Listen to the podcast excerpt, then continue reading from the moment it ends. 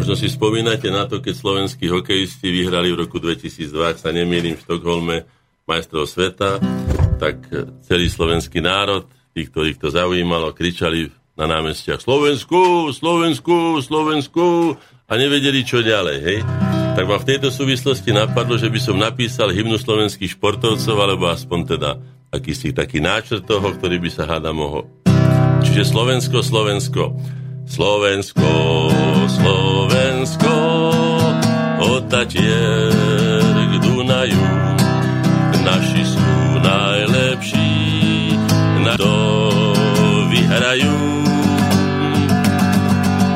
Slovenky, Slováci, orli z Tatier, prišli sme bojovať, víťazstvo je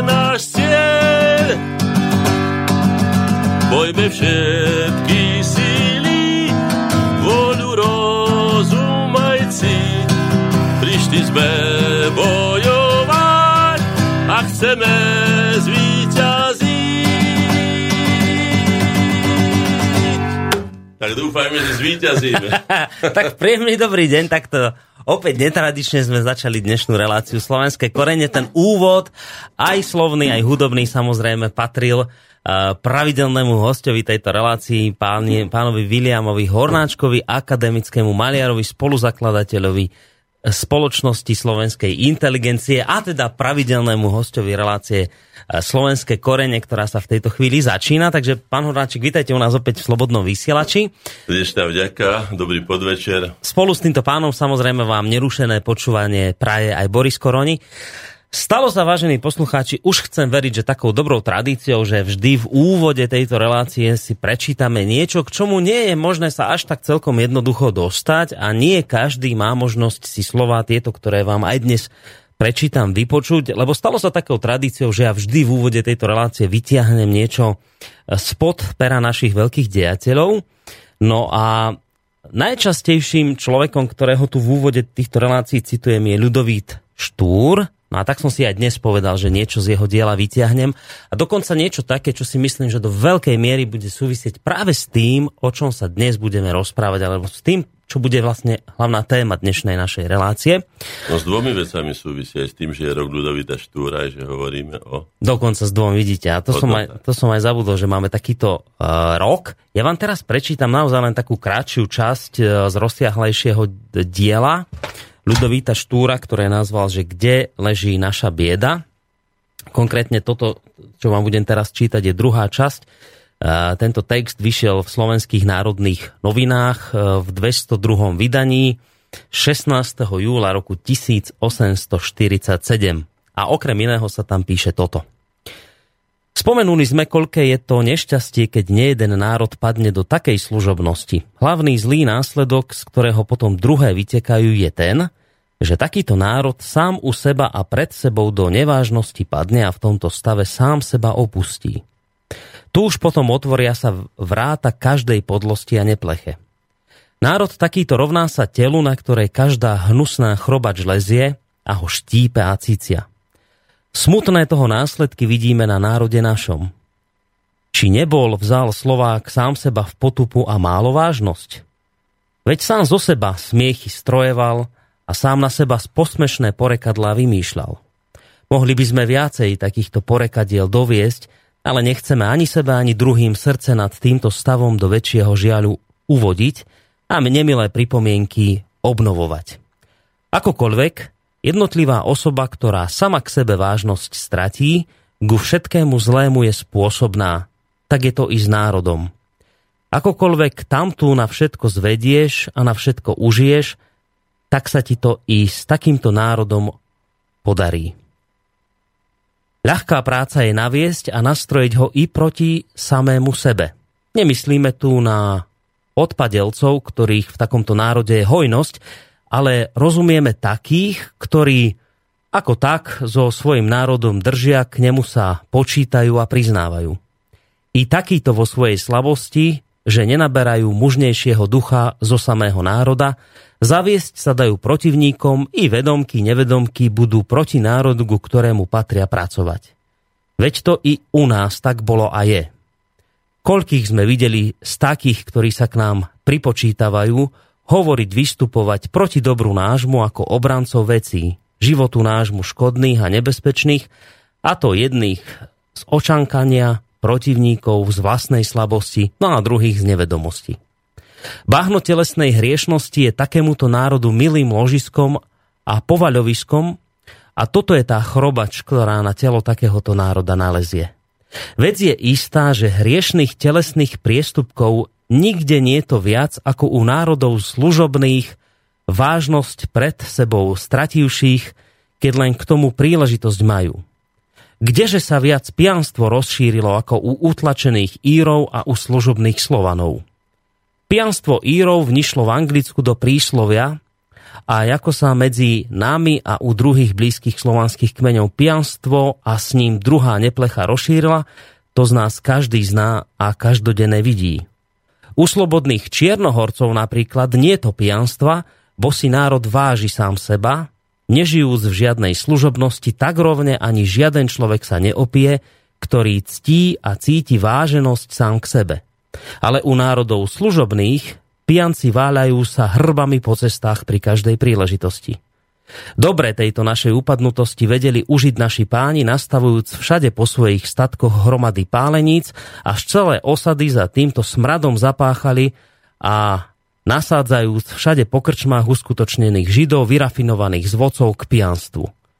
Odmenila sa im to tá naša služobnosť storáz viac, ako čo iné dávky a ťažké urbárske roboty vynášali, bo pálenice stali sa pre nich bane na zlato.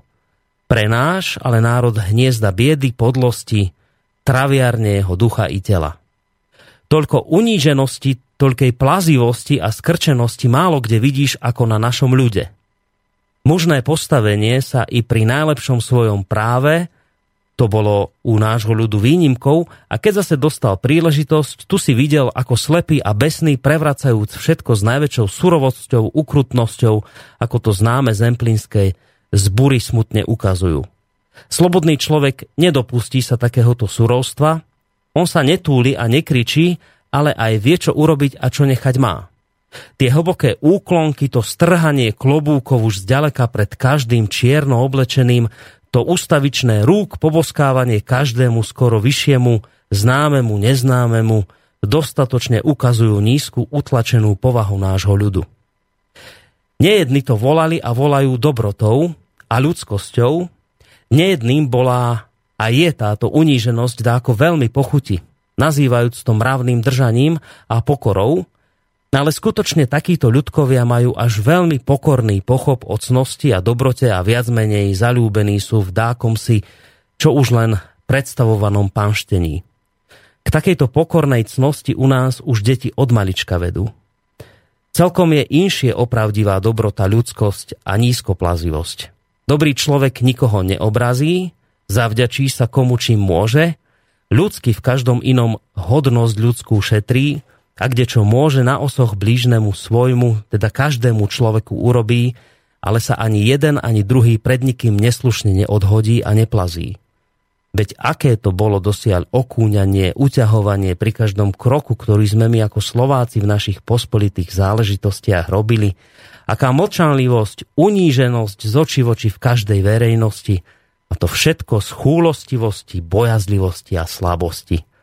No ale takto ide s národom takýmto.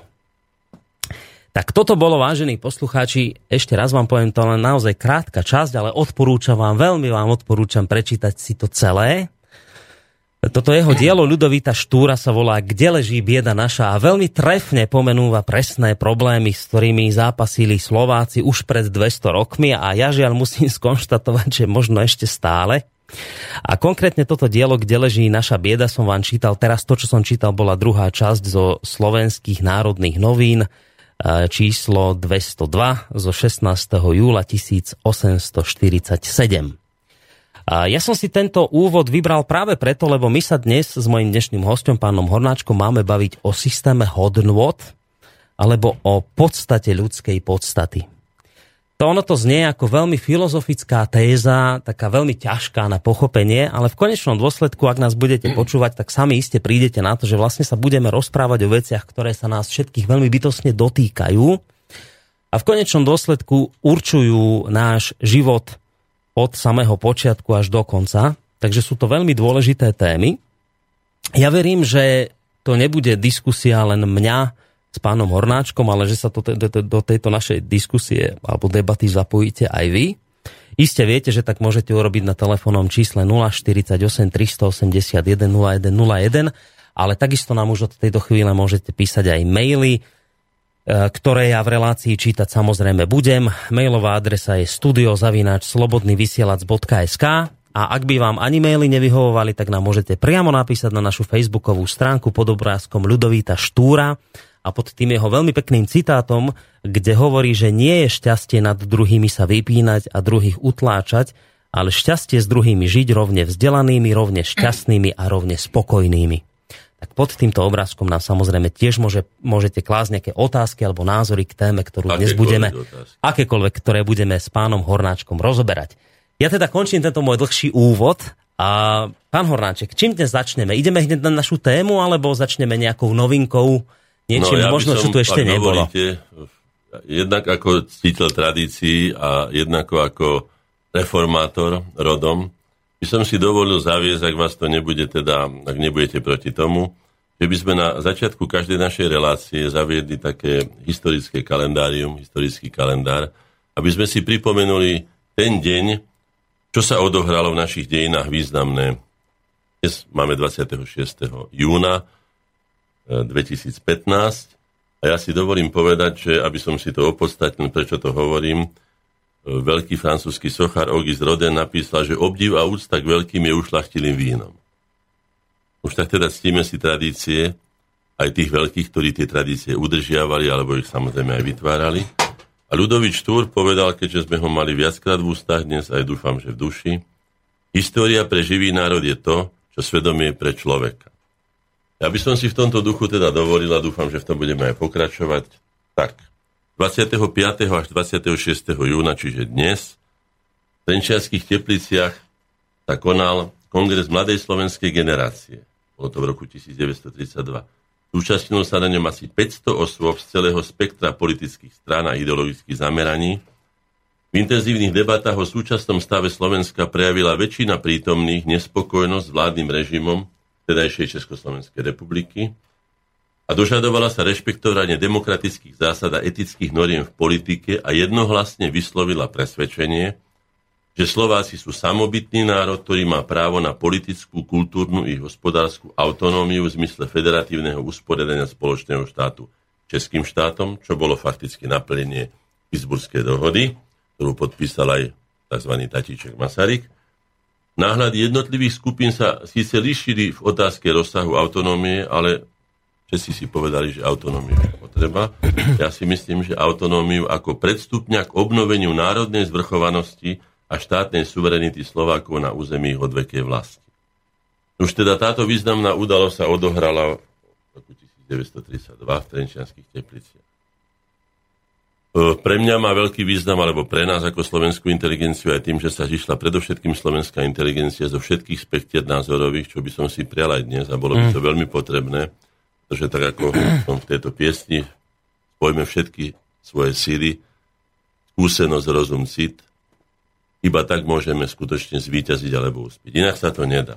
Aj keď máme na mnohé veci, povedzme, rozdielne názory v tej taktike, ako to dosiahnuť, alebo čo, ale v každom prípade treba povedať, sa treba zjednotiť na základnej idee, ktorou by sme sa mali v budúcnosti riadiť a podľa ktorej žiť. Vrátim sa ešte k jednej veci, aby som začal hneď trošku aj s takou, pretože naša relácia má, hádam, význam aj ako trošku ako vzdelávacia. Mm-hmm. Mám tu v ruke knihu Ludovita Štúra Slovanstvo a svet budúcnosť. Je to politický testament, záver života Štúrov, jeho skúseností, ktorý samozrejme vyplýva z dobových okolností, ktoré prežíval Štúr. Boli veľmi smutné, boli veľmi tragické, až by sa dalo povedať. Ale predsa len Škulinkov videl Štúr určitý svet budúcnosti, ktorý nám predostrel.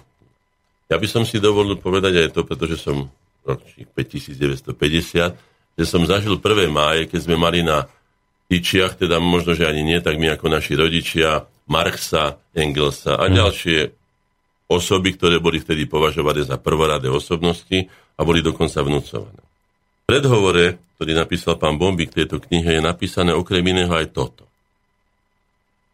Uh,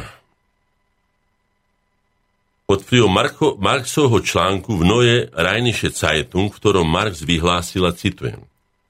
Boj, bezohľadný boj na život a na smrť proti slovanstvu, ktoré zradilo revolúciu. A teraz ja len voľne budem citovať, čo som si prečítal z Friedricha Engelsa, jeho druha mm. a spolupracovníka, ktorý povedal zhruba asi toto. Zabíjanie Slovanov bolo tým najhrdinskejším činom Germánov a Maďarov. Ja sa spýtam, či títo, ja sa spýtam, či títo ľudia, môžem doniesť na budúce aj presnú citáciu, pretože mm. ju mám. Ja sa spýtam, či títo ľudia sú hodní pamiatky v našej pamäti, keď si uvedomíme, že to bol rasizmus non plus ultra proti slovanstvu. A potom ešte by som si dovolil čítať Lajoša Košúta, teda citovať Lajoša Košúta, ktorý ako vraj demokrat dneska, myslím, že v Senáte, či ja neviem, ktorom parlamente Spojených štátov amerických spolu s pánom Havlom a podobnými, akože teda vzorový demokrat, ktorý povedal tieto slova, budem ich presne citovať. Ja nikdy, ale nikdy pod svetou korunou uhorskou neuznám inú národnosť, ako je národnosť maďarská. Sa spýtam, nie je to náhodou šovinizmus non plus ultra a to rasizmus, čo som čítal. To znamená, že len toľko, nebudem ďalej v tomto pokračovať, budeme sa venovať skutočným hodnotám, medzi ktoré určite rasizmus ani šovinizmus nepatria, ale považoval som si za nutné, keďže som si prečítal knižku Ludovíta Štúra Slovanstva a budúcnosti, jeho testament, aby som upozornil, že aj my si musíme urobiť poriadok v hodnotovom systéme e, našom, medzi ktorý patrí na prvé miesto aj historická pravda. Toto, čo som čítal, je historická pravda. Sú to citáty z kedysi klasikov, ktorí sme tu uctievali, ktorí sme považovali za prvoradých, ako vidím, alebo si myslím, alebo som presvedčený, že si túto, túto poctu nezaslúžia. Takýmto spôsobom sa demokrati nikdy nesprávali. Mm. A chcem ešte povedať jednu vec, ktorá myslím si, že je dôležitá, že Ludovič Túr a jeho generácia mali aj celoeurópsky význam a to v tom, keď žiadali slobodu, a rovnoprávnosť pre slovenský národ žiadali ho rovnako pre všetky národy Uhorska, mnohonárodného Uhorska.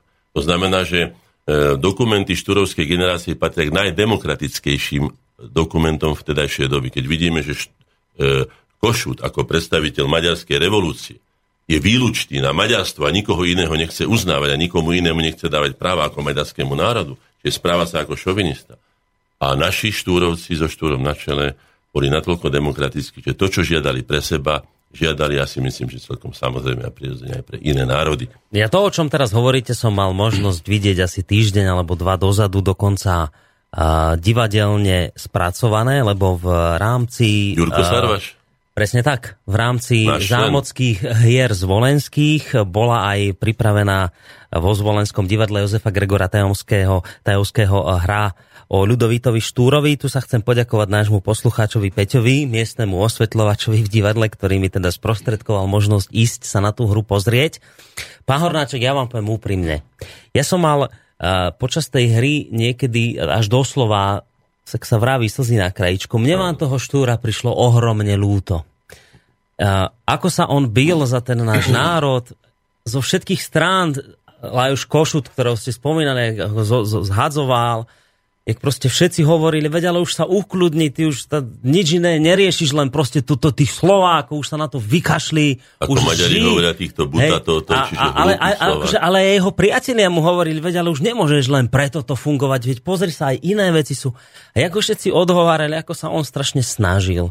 A teraz ale, čo som si ja vlastne, pán Hornáček, počas tej hry uvedomil, a možno som si to zle uvedomil, ale že my sme sa akoby za tých 200 rokov až tak ďaleko veľmi neposunuli. Samozrejme, Štúr, keby sem prišiel, iste by bol rád, že máme vlastný jazyk slovenský a to všetko, ale že v globále tá vec, že vy kam, keď ide o nejakú dobrú vec a, a teraz to okolie zápasy s vami, ohovára vás, odhovára vás, v tom sa nič nezmenilo, že som zrazu sa cítil, jak pred tými 200 rokmi, že že stále Dovolím si vám teda povedať, že prečo je to tak a prečo to tak aj musí. No povedzte, to bude just zaujímať. Inteligencia ako istá vrstva spoločnosti vzdelancov, mysliaca vrstva, je vždycky jej osudom je protiprúd. ona sa nikdy nemôže uspokojiť s tým, čo je a vždy musí hľadať lepšie alebo teda vyššie perspektívy pre to spoločenstvo, ktorého je súčasťou. To znamená, že osud inteligencie, teda mysliacej časti tvorivo mysliacej časti obyvateľstva spoločenstva je jednoducho taký. Treba si uvedomiť, ja som to myslím tu už hovoril, ale pripomeniem to, nezaškodí hádam, že Galupov ústav Svetovej verejnej mienky robil výskum v 70. rokoch e, postoja k hodnotám na celom svete. A zistil túto skutočnosť, že bez ohľadu na rasu, náboženstvo, pohlavie, vek a všetky ostatné rozdielnosti, všade na svete asi 75 až 85% ľudí je lahostajným k hodnotám. Je im jedno, či je, žije v takej kultúre, či tam žije, či vyznáva to, či ono, mm-hmm. alebo nevyznáva prípadne nič, alebo vyznáva len vlastný žalúdok, alebo vlastnú, vlastné, vlastné rozkoše a tak ďalej. Chcú prežiť život bez trecích ploch, v húpacej sieti podľa možnosti s Coca-Colou v ruke, pekné dievča, ktoré ho bude obsluhovať. Mm. Čiže tento spôsob života. Áno. Presne tento konzumný spôsob života, ktorý je momentálne naoktrojovaný tými, ktorí vládnu cez médiá, banky a iné veci tomuto svetu. Iba 20% ľudí na celom svete, bez ohľadu na všetky rozdielnosti, sa zamýšľa aj nad tým, že hádam ten život na niečo je, je na niečo stvorený alebo vytvorený, že máme istú možnosť, e, by som povedal, realizovať svoj sen alebo svoju predstavu o živote. Dokonca môžeme niečo zmeniť k lepšiemu. A iba 5% z týchto 20% ľudí sa aj odhodlá to urobiť. A iba 1%, to znamená, že 1 ku 99 70 až 80, ktorým je to úplne jedno. Uh-huh. 15%, ktorí síce vedia, o čo ide, ale sa na to nikdy neodvážia. 5% sa síce odvážia, ale z tých 5% iba 1% sa to teda ako podarí. Reálne podarí. Mhm. Čiže tí ľudia, presne ako Štúr, ako kľúčová osobnosť slovenských dejín, jeden z tých skutočných velikánov, sú v obrovskom protiprúde. To z nich vytvára tieto obrovské osobnosti, preto sa im hovorí aj velikáni, a nielen u nás, ale všade na svete. Takých osobností nájdete ich v Anglicku, nájdete ich v Afrike, nájdete ich v Ázii, nájdete ich všade. Hej? Je to tak. A ešte by som chcel tomu Štúrovi, keďže si skutočne zaslúži našu buctu, povedať aj túto vec, ktorú si možno ľudia neuvedomujú. Štúr bol jeden veľmi nadaný a veľmi vzhľadný človek. Bol to pekný chlap, bol to vzdelaný chlap a bol to spoločenský vysoko postavený človek, pretože bol aj členom uhorského snemu. Zamesto zvolen, ako vieme. Mm-hmm. Čiže bol, bola to dobrá partia, aby sme to mohli nazvať. Ja sa pýtam, tento pekný človek, tento vznešený človek, vzdelaný človek a vysoko postavený človek, prečo sa tak zaujal pre slovenský národ a prečo sa celý obetoval, až nakoniec dopadol, ako dopadol. Dokonca Hurban hovoril o tom, že aj Prepač, že vám teraz páči, áno, ja to preruším to k myšlenok, ale nedávno som čítal dielo od Miloslava Hurbana, áno, jeho ktorý hovorí o tom, že my sme vedeli, že on zle dopadne ten štúr, že, že, my sme, my sme akoby, že my sme vedeli, že on nedopadne dobre, lebo on bol až tak zarytý, Áno, aj zažratý. sa vrátim, čo ste povedali, lebo je to dôležité povedať, pretože o Štúrovej smrti e, koluje množstvo legend a tak nezabudnem, ale dopoviem mm. tú prvú vec.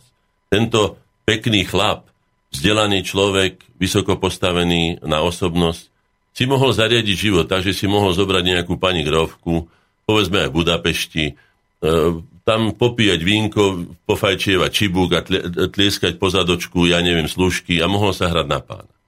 A toto všetko, čo mu bolo vlastne otvorené tým, ako svojou jeho prírodzenosťou, jeho nadaním, jeho schopnosťou, jeho, jeho veľkosťou, obetoval, všetko obetoval pre slovenský národ. Už to je obdivuhodné. A mohol byť playboyom na dnešné pomery by som mm-hmm. to nazval. Hej. Mohol teda sa hrať na niekoho, na celebritu, mohol byť na prvých stránkach novín, mohol tam maďarsky tliapať, mohol sa uh, hodiť uh, maďarské národné a štátne ideje do náručia a mohol sa na tom profitovať. Neurobil to. No treba predovšetkým povedať, že je samozrejme to rodinné zázemie, ale vrátim sa k tomu, k tej, k tej tragickej smrti. Ja osobne som sám polovník a viem, ako sa narába, alebo mal by som vedieť, ale myslím, že aj viem, lebo sa mi ešte nepodarilo sa zraniť ako sa narába so zbraňou, ktorá je smrtiaca. To, čo sa stalo Štúrovi, keď rozoberám ako v tejto oblasti, hádam trošku aj odborník, ako teda polovník, môžem povedať celkom záväzne tieto slova. To nešťastie, ktoré sa prihodilo Štúrovi, tej polovačke, s takou zbraňou, akú mala, takým spôsobom, aký sa to odohralo, sa môže stať iba človeku, ktorý je absolútne na dne so všetkými psychickými silami. Mm. Je uštvaný, je vyčerpaný, je odovzdaný nejakej inej myšlienke a vtedy sa stane, že človek, ako sa hovorí, je uletený, je niekde celkom mimo tej reality, ktorú prežíva a vtedy sa stávajú takéto nešťastné veci, že človek urobí to, čo by za normálnych okolností nikdy neurobil. Toto je podľa mňa, tu je zakliatá pravda o Štúrovej tragickej smrti, pretože tento človek bol nie alkoholik, nie zbreklý človek, bol to uvážlivý, inteligentný, vzdelaný človek, za normálnych okolností, ktoré samozrejme neboli normálne, vieme veľmi dobre, že Štúr bol modre internovaný, že spoza každého rohu na ňo vykúkal akýsi špicel maďaronský či maďarský, ktorý na ňo udával, nemohol povedať slovo ani v krčme, keď si bol hádam vypiť nejaké to deci vína a tak ďalej a tak ďalej. Potom videl úpadok národného života, ktorý čítate aj vy tam, v čom leží naša bieda. Ja, Videl teda ten obrovský tlak zahraničia, ktorý je to vzopetie sa toho maďarstva, ktoré sa teraz schopilo svojho žezla spolu s Germánmi, ako som to povedal, za toho Marxa a Engelsa dokonca považovali vyvražďovanie Slovanov za najhrdinskejší či Germánov a Maďarov. To znamená, že v tomto obrovskom tlaku tento človek vyčerpaný mm. takto išiel hádam relaxovať, lebo na polovačku sa za normálnych okolností chodí relaxovať, ale on tam ešte stále rozoberal veci národné, nemohol sa toho zbaviť a vtedy sa stávajú veci, takéto tragické s takýmto dopadom. Tak to len tieto veci. Ale ja, vám, ja to presne teraz, ako ste hovorili, tak som to aj rýchlo hľadal, že to teda aj podporím nejakým tým konkrétnym vyjadrením. Jozef Miloslav Hurban napísal v rámci väčšieho diela presne takúto vec. To je krátučké, nebudem to čítať celé. Ja znajúc ho vo skrc, znajúc jeho uboleného srdca hlboký cit, jeho duše žiaľ nad osudom národa slovenského, myslím, že keby aj čierna hodina tá poludnejšia dňa 22. decembra nebola v podobe nešťastnej poľovačky prišla, toto je podstatné, jeho život zemský nebol by dlhý býval.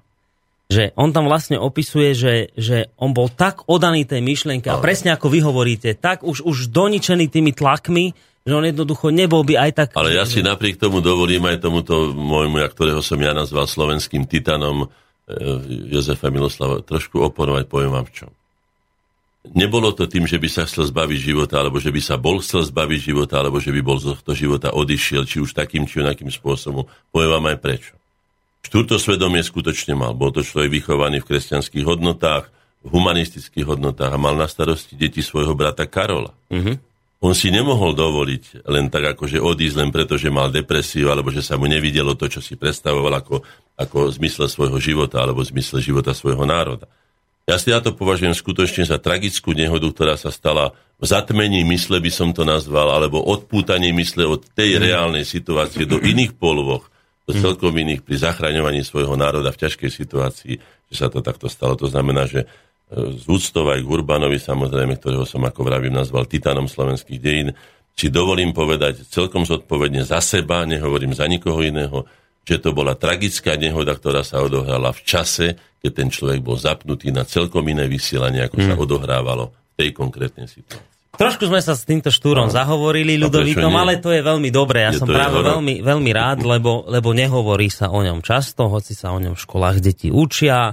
Všetci vedia povedať, kedy bola spisovná Slovenčina uzákonená, tento rok poznáme, ale akoby o Ľudovitovi Štúrovi, ako o človeku, o to sa málo hovorí, vy ste to už aj v tejto relácii spomínali, že keby sme aj chceli nejaký, k nejakým spisom sa dostať, tak je to problém, lebo nie sú nejakým spôsobom spracované.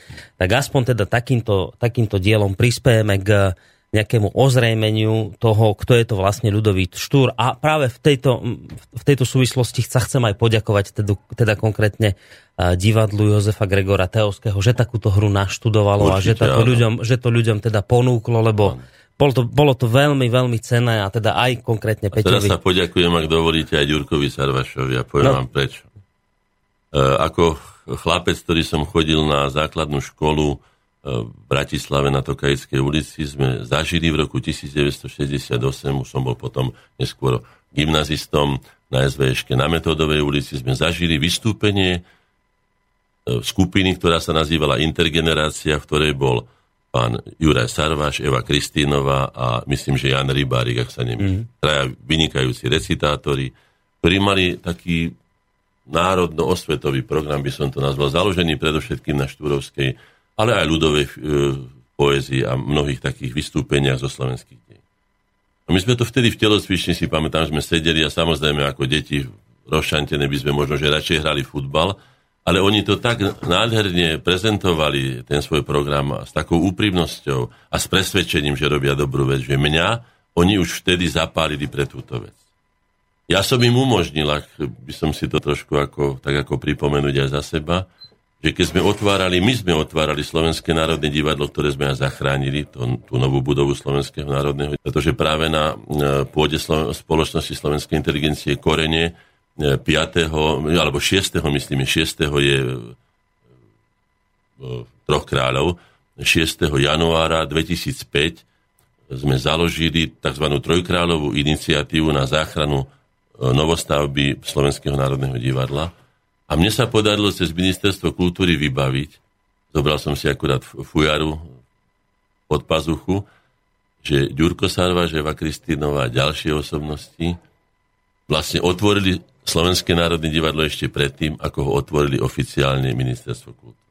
A tam hovoril aj Ďurko Sarvaž a recitoval, ja som tam zahral na fujare, povedal som pár slov a ďalší.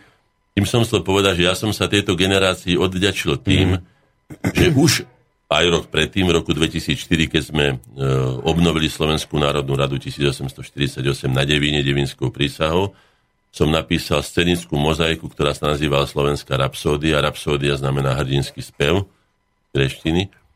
Tak táto, z tejto scenickej mozaike vystupoval aj Juraj Sarvaš ako sprievodca, ako, mm-hmm. ako spájateľ textami všetkých tých sekvencií, ktoré sa tam odohrávali. Bol tam aj súbor Janošik, myslím, zozvolená áno, a tak ďalej áno, a tak ďalej. Sa tam... Veľmi pekné to bolo. Čiže chcem poďakovať tejto generácii, ktorá, myslím, že to isté sa snažím robiť aj ja, alebo ďalší, mm. ktorí toto robia, aby sme aj my zapálili to semienko záujmu ďalšej generácie, aby ona pokračovala v týchto veciach, pretože by bolo prejavom nesmiernej neúcty k ľuďom, ktorí všetko to, čo robili pre slovenský národ, robili oproti nám nepomerne ťažších podmienkach, ako robíme my. Boli prenasledovaní, boli na nich vypísané odmeny dokonca vo výške 100 zlatých na ich hlavu, na ich hm. obesenie, na ich udanie, na ich zatvorenie a tak ďalej. To znamená, že bolo by škoda, keby sme prestali v tomto zápase, ktorý bol vtedy oveľa ťažší, hm. pokračovať dnes, keď máme nepomerne lepšie podmienky, ako mali oni. Tak takto vás, pán Sarvaš, nadchol pre túto nadchol. myšlienku.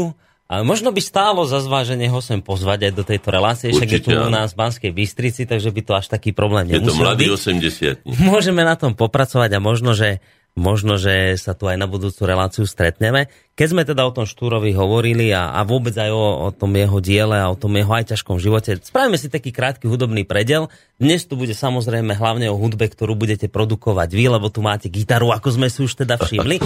Ale počkajte, že túto pesničku, iba jednu zahrám takú, že ktorá je, a vy sa potom môžete na ňu chytiť kľudne, keď budete chcieť, alebo ešte aj po nej niečo zahrať, lebo to je taká krátka, len minútová. Ano. Veľmi sa mi páči, ja som ju dokonca ani nikde nejak extrémne nepočul, volá sa to, že Kolo Tatier Čierňava.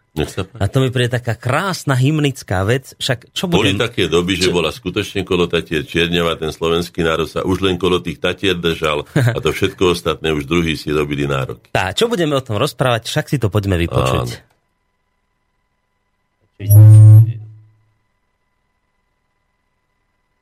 Čakajte, skúsime to, lebo ešte toto musíme zapnúť. Už by nám to hádam aj malo ísť, takže teraz spomínaná pesnička. Oh.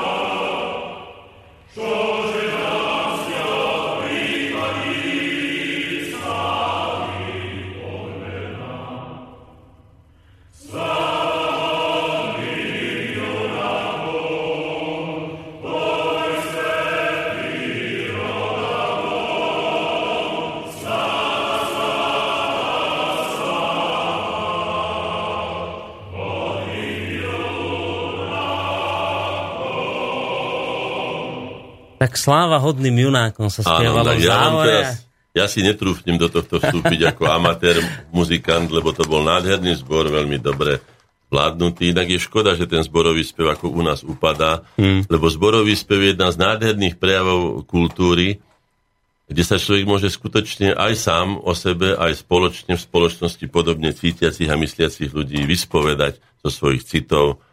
Je to veľmi krásne, ale chcem povedať, ja sa teda vyspovedám teraz inou.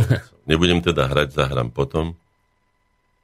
Napísal som pre Slovenskú vlastivedu, ako sme obnovili Slovenskú štátnu samostatnosť 1. januára 1993, napísal som svoje vyznanie, ktoré zo mňa vyvrelo, tak povediac, na jeden dých. Ani som ho veľmi nekorigoval, a tak vám ho prečítam, lebo som ho chystal pre slovenskú vlastivedu, pretože keď som si uvedomil, z čoho sa moje deti učia slovenskú vlastivedu, tak som si povedal, že ak by som sa ja mal z toho učiť lásku k svojej vlasti, tak by ma to nerozochvelo. Rozochvelo ma to, čo mm. som počul v tej intergenerácii, ktorou sa nazývala tá, tá pani Kristínová, pán Sarvaš a pán Rybárik, nazývali sa intergenerácia. Ale toto rozhodne nie. Tak som si povedal, dobre, otvorím si srdce, a poviem to, čo cítim ja pod tým pojmom Slovensko moja vlast. Mm-hmm. Ak dovolíte, aby som No nech sa páči, poďte je na to. Zo 14. marca e, 1993. Slovensko moja vlast. Od nepamäti rozhranie. Východu a západu, severu a juhu, geografický stred Európy po stáročia je zlaté, strieborné i medené srdce, odveká križovatka kultúr, ale aj stred nielen európskych záujmov a zároveň ich boisk. Krajina, ktorá je odpradávna vlastou slovenského národa. Ako jeden z najkrajších skvostov medzi krajinami sveta je pre Slovákov aj šperkom najcenejší. Jeho krása aj hodnota pútali zaslúženú pozornosť a odpradávna priťahovať. Nielen tvorcov hodnot, ktorí prišli ako do svojej zeme zasľúbenej, aby svojou činorodou prácou zveľaďovali vzhľad a najvzácnejšími klenotmi svojho ducha obohacovali jeho kultúru. Lákol aj ničiteľov, zločinných majstrov skazy, ktorí ako poslovia smrti, zradcovia priateľstva, vrahovia mieru a vierolomní príživníci pricválali v hordách pustošiť ohňom a mečom, či vtrhmi pásmi tankov jazviť našu zem, aby soľou do jej rán stiali bolesť a poníženie. Tí prví, ktorým sa stala skutočným domovom, zasvetili jej blahu život a svoje dielo podpísali vlastnou krvou. Tí druhí, ktorí písali dejiny tejto zeme krvou svojich obetí, zneužili dôverčivosť, zneúctili chrámy, vypálili kláštory, vyrabovali sípky, vydrancovali ríze kovy, vylúpili drahokami, zotročili ľudí. Pravdivo si však priznajme a dobre si uvedome aj svoj podiel viny, počívajúci v tom, že sme svojou nedostatočnou bdelosťou, ľahkovážnosťou, neprezieravosťou a nesvornosťou po celé stáročia umožňovali našej vlastnej zemi šafáriť našimi hodnotami tým, ktorých nevytvorili. Čas trestu za naše omily vypršal. Z poníženia vyrástlo vzor a národ, ktorý sa svojou tvorivou prácou zo všetkých národov najviac pričinil o kultúru našej krajiny a dal jej právom svoje meno, Slovensko, sa opäť stáva vlastníkom vlastnej vlasti. Tento šperk patrí dnes nám, všetkým, ktorí tu žijeme a právom považujeme túto krajinu za svoju vlast a domov.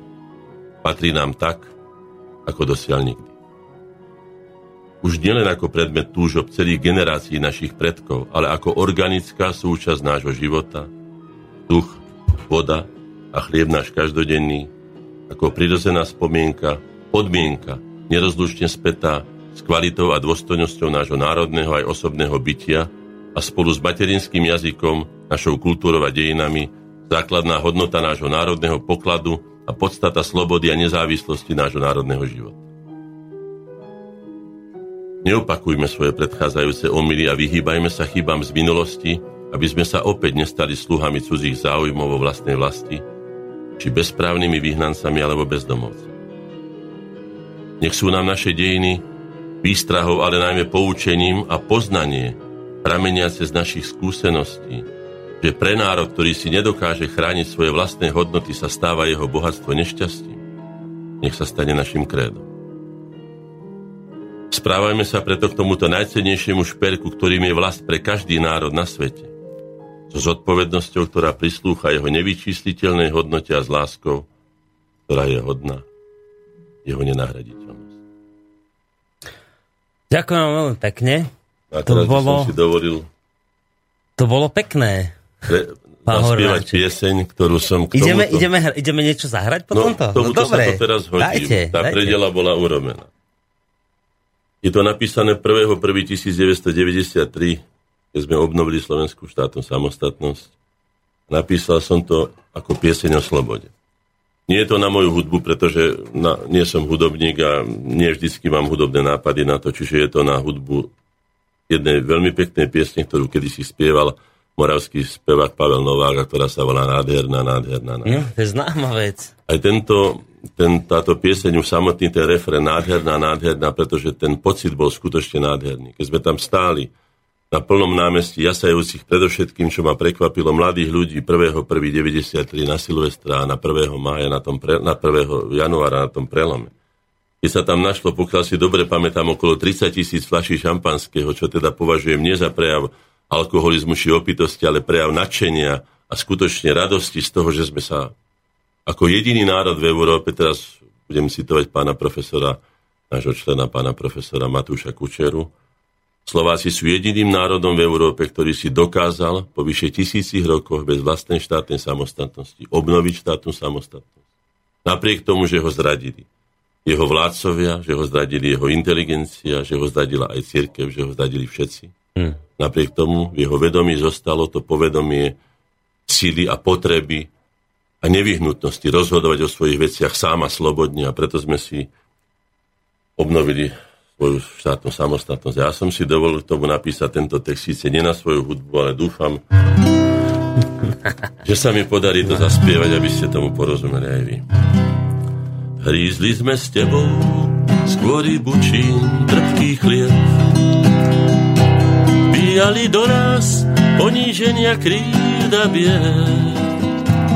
Práce na cudzie, blaho bolo viac než dosť, navždy dosť Musíme národu späť vrátiť dôstojnosť.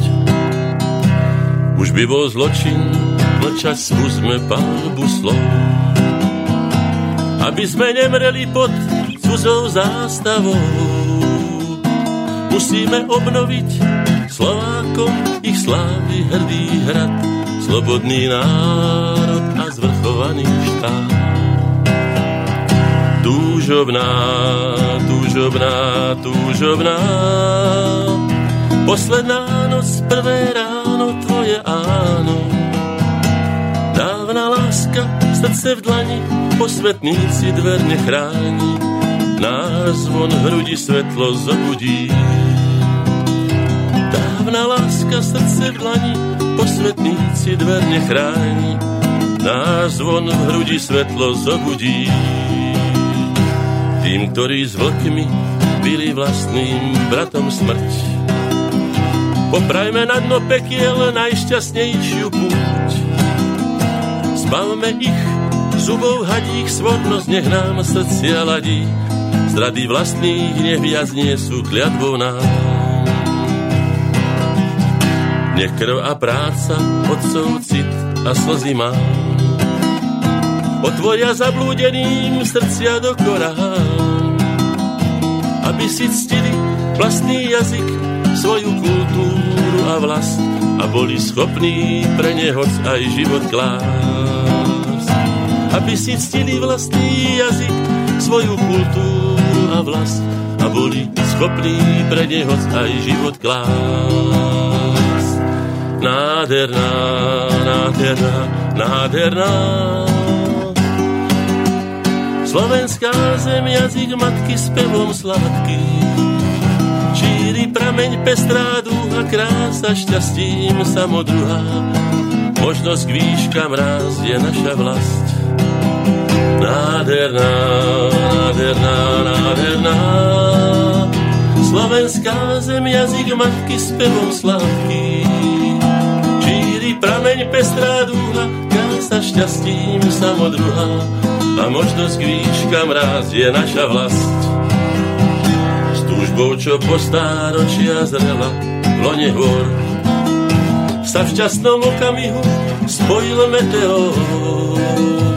Vytriskli iskry z ľadu na krv, ktorú mladú proti tým, čo práva berú nám.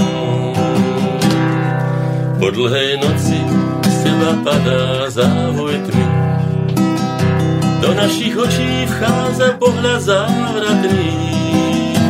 Zo snov o slnku sa nám narodil náš deň, veľký deň, jeho nádej sme ako pochodeň. Zo snov o slnku sa nám narodil náš deň, veľký deň, jeho nádej sme ako pochodeň. Víťazná, víťazná, víťazná, zo tmy strmá cesta hore, budí zore.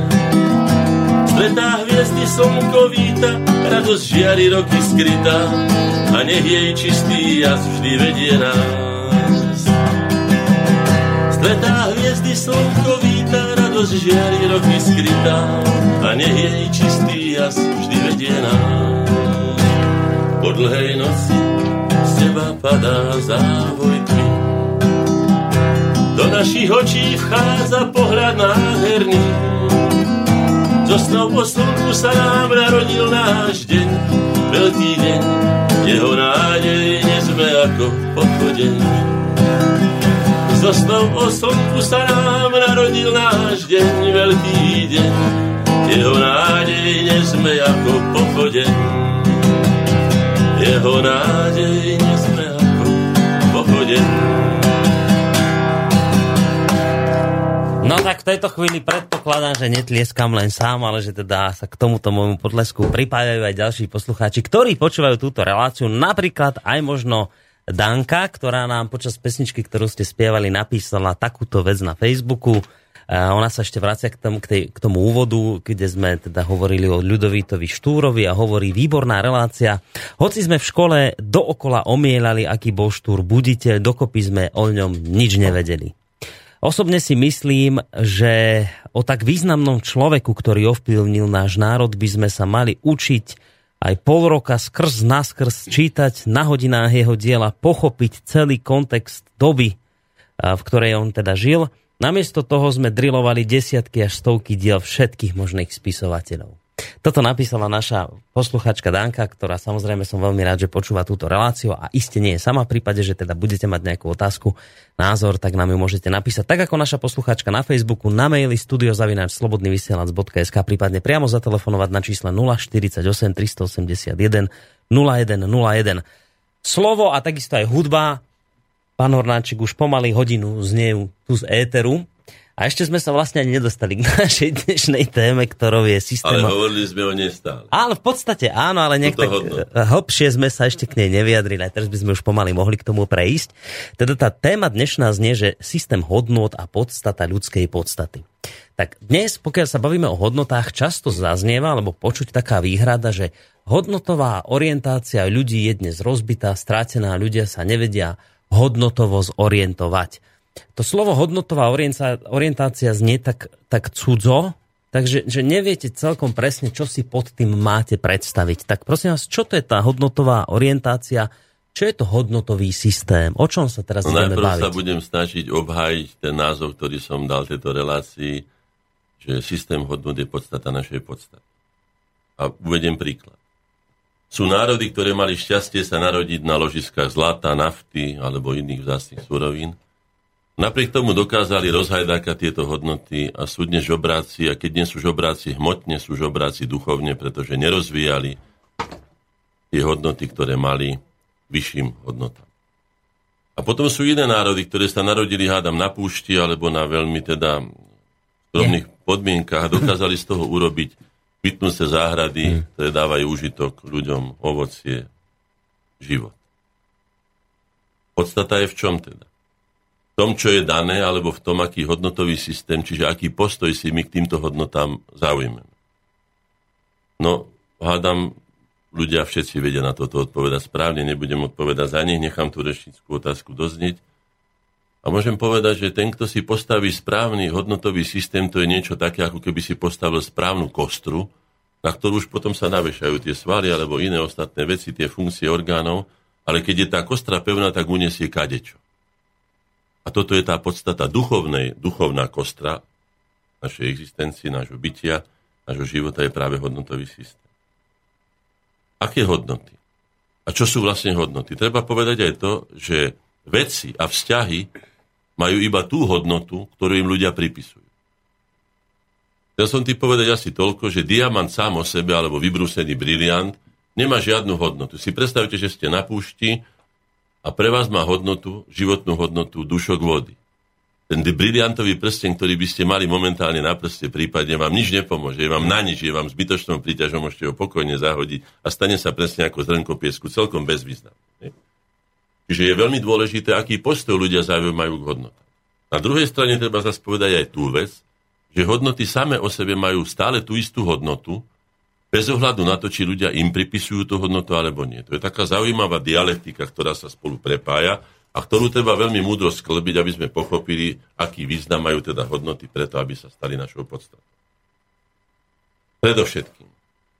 Existujú hodnoty ako také, aj uznávané históriou, filozofiou, opodstatnené pre život a sú aj pahodnoty. Ja si dovolím definovať z môjho hľadiska samozrejme, mm-hmm. ktokoľvek vstúpi do tejto diskusie, má právo si to definovať po svojom. Ja som si to rozlišil takto. Hodnoty, teda to, čo má pre náš život hodnotu, je to, čo nás zdokonaluje, čo to nás pozdvihuje, kultivuje, čo nás kvalitne. Všetko, čo nás dvíha hore z našej biologickej podstaty, ktorou sa v podstate, ako je to napísané v jednej veľmi múdrej knižke, že človek je nahá opica, Áno, všetky biologické funkcie máme veľmi podobné. A nielen s opicou, ale aj s prasiatkami, aj s inými jasné, zvieratkami. Jasné. Pečienky, ladvinky, ja neviem, mm-hmm. čo všetko máme pod obličky. Teda. No. Jediné, čo nás od nich líši je, napríklad, líši, je napríklad potreba kultúry, vytvárať si kultúru a vytvárať si svojskú kultúru, čiže identifikovať sa so svojimi vlastnými pocitmi a vytvárať hodnotový systém podľa svojho vlastného obrazu, ako ho my. Preto sme my rozdielni od niečo od, povedzme, Číňanov, alebo od Afričanov, alebo od iných, pretože sme my, máme túto skúsenosť a na základe nej sme si vytvorili určitý hodnotový systém. Potom sú tu pahodnoty. To znamená neskutočné hodnoty alebo falošné hodnoty. A to je všetko, by som do toho jedného spoločného koša zahrnul, všetko, čo nás degraduje a všetko, čo nás degeneruje.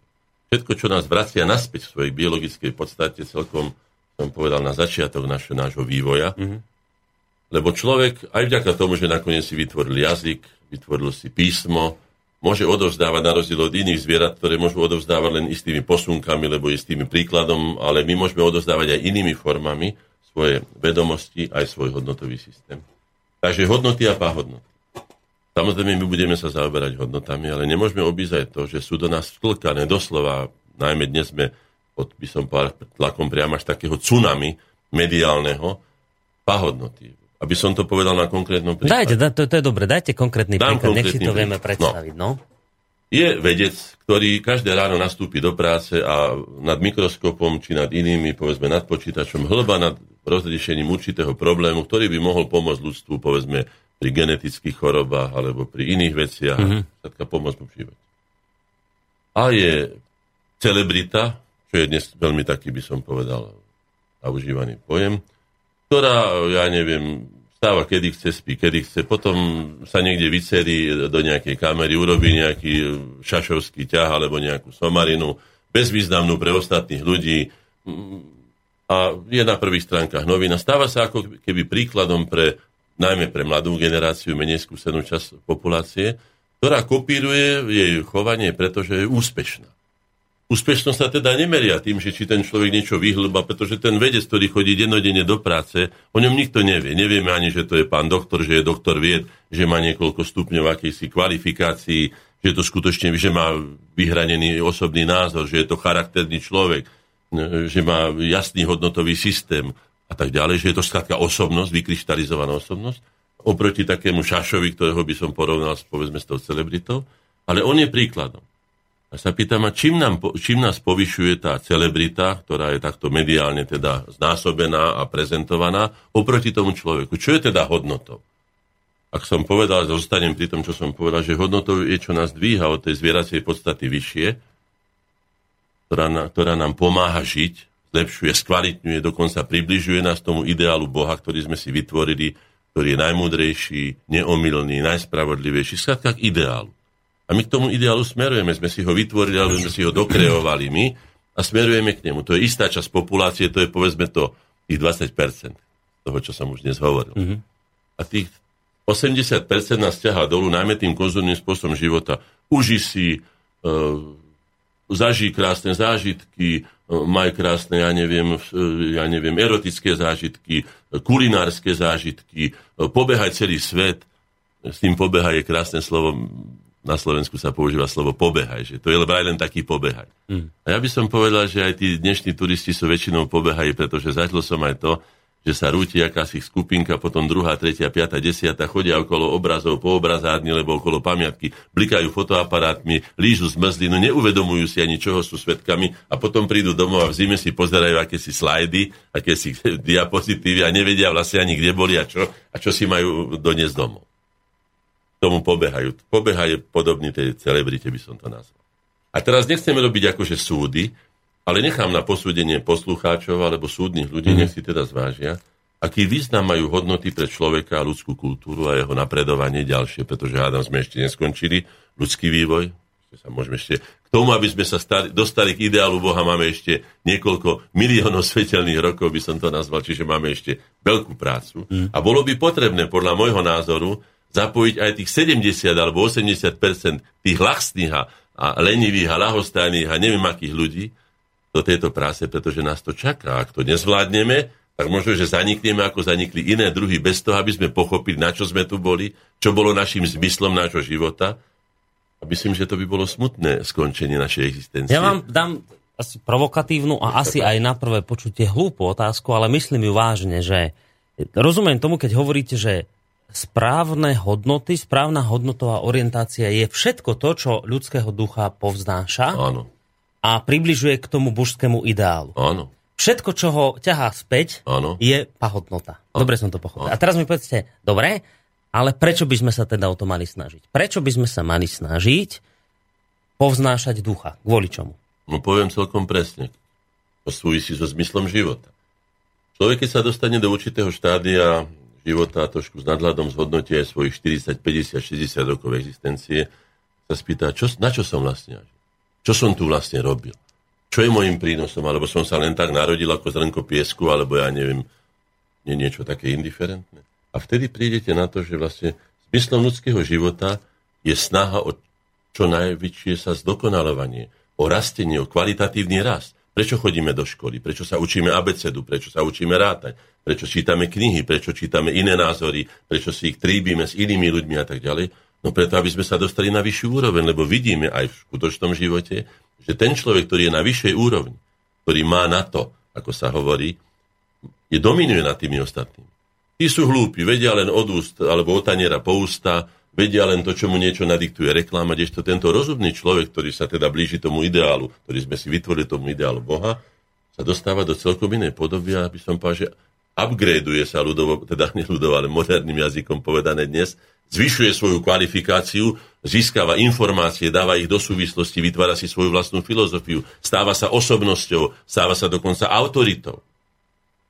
Pre určitú časť ľudí. Samozrejme, nehovorím autoritou pre tých 80%, pretože mm. pred nich zostáva autoritou žiaľ celebrita, čo, o ktorej som povedal teda tú základnú charakteristiku, ktorá ničím neprospieva, ktorá skutočne tlačí ľudí do ich biologického suterénu, by som to nazval, naspäť, čiže mm-hmm. proti vývoju, smerom k pozitívnemu No a títo ľudia, ktorí sa stanú autoritami, tak majú veľkú silu na spoločnosť a môžu v krízových situáciách, ktoré sa odohrávajú, napríklad vo vojne, napríklad pri prírodných katastrofách. Ten hlupák nevie nič, len to, že či uteká, alebo ho to bolí, alebo je ako zvieratko, by som to tak nazval. Ešte ten múdry človek vie, pozor, tam nechoďte, lebo tomuto sa vystrihajte, toto nerobte, toto robte, toto je potrebné. Preto je potrebné, a to je vlastne zmyslom ľudského života, zdokonalovať sa, vzdelávať sa, ústavne raz. Že preto je potrebné sa venovať hodnotám a nie pahodnotám. Naopak vyhýbať sa im ako prepardiskám, ako pasciam, ako, ako, ako niečomu, čo nám ohrozuje náš vývoj smerom. Dobre, tak za, za hodnotu asi možno považovať tú hodnotu, ktorá nás dvíha hore, možno považovať napríklad slobodu? No, nepochybne. Nepochybne, dobre. A teraz ale si to, tak si to porovnajme, že európska sloboda, sloboda Európana versus sloboda Číňana. Kto má, kto má väčšiu slobodu podľa vás teraz? No viete čo, to ja nemôžem posúdiť, pretože nie som ani Európánom, teda v tom zmysle, ako to oni chápu. Som síce príslušníkom európskych národov, hmm. som Slovák predovšetkým a už začíňana hovoriť nemôžem vôbec, ale môžem povedať takto. My sme vytvorili, mám tu aj knižku, už som to aj priniesol, mi to nahráva, by som povedal. Jednou, jednou z našich prvých aktivít bola, bolo sympózium, ktoré sme hneď ako sme obnovili Slovenskú republiku 1.1.93, tak sme hneď v októbri vytvorili sympózium za účasti veľmi významných osobností, aj z prezidentskej kancelárie, z vlády, osobnosti a tak ďalej, ktorá sa nazývala Systém hodnot v podmienkach vlastného demokratického štátu. A teraz odpoviem vlastne nepriamo alebo priamo na tú vašu Systém hodnot otroka, neslobodného človeka je iný ako systém hodnot slobodného človeka. E, obzor pre budúcnosť svojho života pre otroka je daný tým, čo mu určí niekto iný. Je neslobodný. No. Buď ho pustí ten jeho otrokár, e, ja neviem, na prechádzku, alebo do kostola, alebo na, na koncert, alebo ho nepustí, buď mu umožní to, alebo nie, buď mu dovolí čítať tú knižku, lebo nedovolí, buď mu uzavrie jeho obzor úplne len medzi povinné práce a tak ďalej, čiže neumožním sa mu rozvíjať. Kdežto slobodný človek slobodne uvažuje o tom, čo je pre neho potrebné, čo chce, slobodne sa rozhoduje a má otvorený, by som to nazval skoro celý ten diapazon až 360 stupňov dokola seba, kde sa chce vyvíjať, k čomu sa chce venovať, kde chce rozvíjať svoj talent alebo svoje danosti a tak ďalej. Čiže je to zásadný rozdiel. Sloboda patrí k najvyšším hodnotám ľudskej existencie. Ja som si tu dovolil, ak teda dovolíte, napísať aj kategorizovať niektoré veci. Samozrejme, znova Ja len ak môžem, ja by som dopovedal to. to Chcem ešte dopovedať toto, že to, no. čo hovorím, je môj osobný názor a nikomu ho nevnúcujem. Uh-huh. Naopak, budem veľmi rád, keď prídem do polemiky s niekým, kto má prípadne iný názor, alebo podobný, alebo aby sme si vytríbili to, čo by sme mohli potom spoločne ponúknuť pre spoločenstvo ako také, že toto je najbližšie tej hodnote, alebo tej pravde a tak ďalej. Vrátim sa k tomu, čo je veľmi dôležité. Ja si myslím, že najvyššou hodnotou zo všetkých hodnot, pretože sme živé bytosti, nie sme skaly, nie sme meteóry, je život ako taký. Mohol by som položiť otázku, ako sa správame k životu, ako s ním narábame, ako sa mu venujeme, ako si ho vážime. To je otázka na, na, na niekoľko programov, kde by sme mohli uviezť tisícky príkladov, možno že miliardy príkladov, lebo každý človek sa k nemu správa trošku. Život bez neho je zbytočné. Keby sme neboli my dvaja živí, nemôžeme sa rozprávať, a keby tí, čo nás počúvajú, neboli živí, nemali život, mm. bolo by zbytočné celé to na naše, táto naša misia.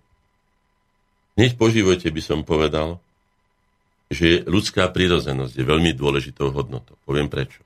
Lebo človek v systéme života a sveta, tak ako každý iný tvor, má svoj, svoje určenie. Má svoj úlohu. Niekto sa ma pýtal, čo je úlohou človeka v systéme života. Ja som nevedel celkom presne na to odpovedať, e, ale možno, že sa k tomu priblížim, ale viem negatívne vymeziť, že čo nie sme.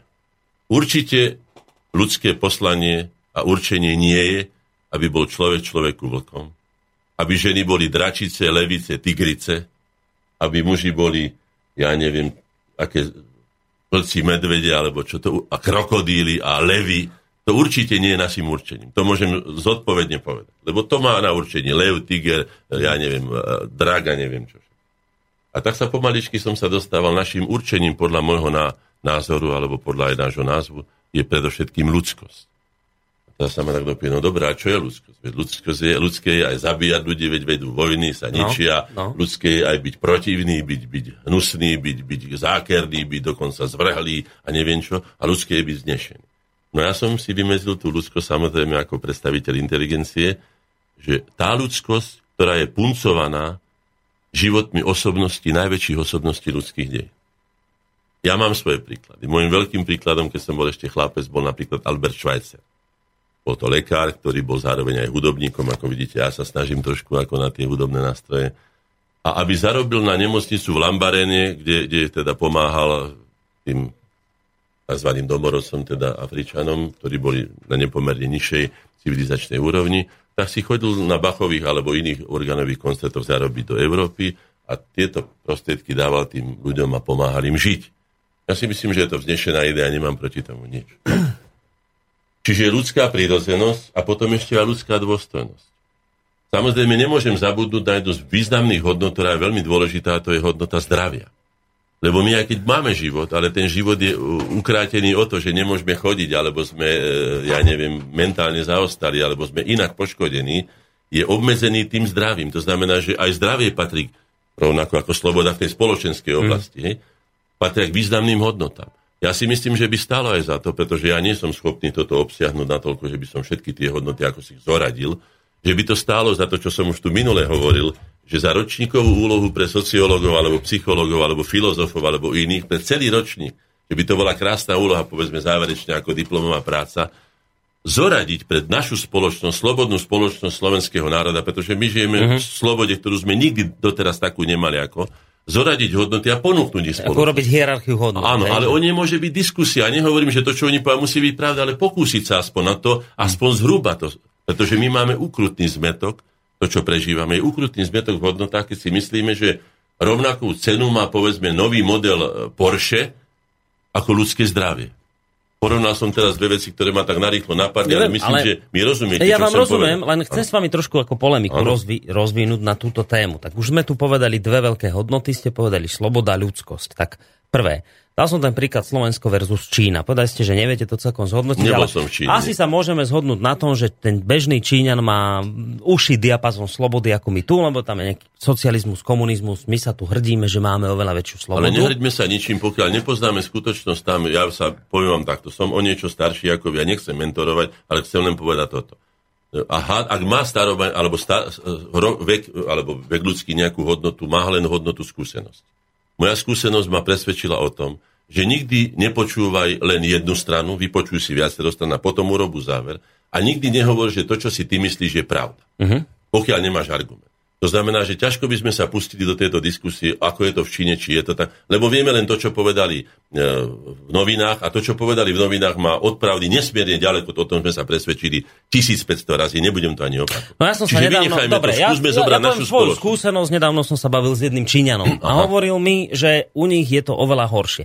Ale pritom im sa oveľa lepšie darí ekonomicky, aj pokiaľ ide o, o uh, jak sa to povie, keď sa vám rodí stále viac ľudí, čo to je? Populačne. Populačne sa im, preto som chcel povedať, sa im oveľa lepšie darí. Čiže, čiže hodnota slobody je, zrazu sa ukazuje, že trošku, keď tým ľuďom akoby hodnotu, tú slobodu uberiete, tak, sa, tak to neznamená, že sa tej krajine nebude dariť. Číne sa oveľa lepšie darí, keď má slobody Ale teraz menej. spájame dve veci, Viete, ktoré nemusia spolu súvisť. My sme si slobodu takto. možno vymysleli ako, ako bezbrehosť a zrazu z toho to máme určite problém. bezbrehosť nie. Zodpoviem hneď na začiatok, že sloboda znamená predovšetkým zodpovedné konanie. Len ten človek, ktorý zodpovedne plní svoje povinnosti, je schopný dosiahnuť slobodu. Sloboda nie je dar. Pozor. Sloboda nie je dar. Sloboda je vydobité, vydobitý post, vydobité miesto, vydobitá úroveň. Ak vy budete plniť svoje povinnosti, alebo žiačik, zoberme si jednoduchého žiačika. Ak si ten žiačik príde z roboty a vie, že nemá ísť kopať fotbal, nemá ísť s kamarátmi, ja neviem čo robiť a tam že si najprv napíše úlohy, splní svoje povinnosti, potom mamičke povysáva, alebo da čo pomôže, urobí nákup a potom je slobodný. Ale ak on najprv toto všetko zanedbá a potom o 9. sa zbadá, že treba urobiť úlohy a že treba ešte toto a toto ešte není, ešte dostane za ucho od mamičky, potom je doma hriech a tak ďalej. To znamená, ja som z toho tejto skúsenosti svoje vlastne na vla, sebe vlastnom, na, na mne vlastnom pochopil, alebo tak som si to definoval, že základom slobody nie je dar od Boha, alebo dar od mm-hmm. okolností a tak ďalej Základom slobody je zodpovedné plnenie si svojich povinností. Len vtedy ste schopní zabezpečiť nielen pocit slobody, ale aj perspektívu slobody, že ho prežívate. Mm.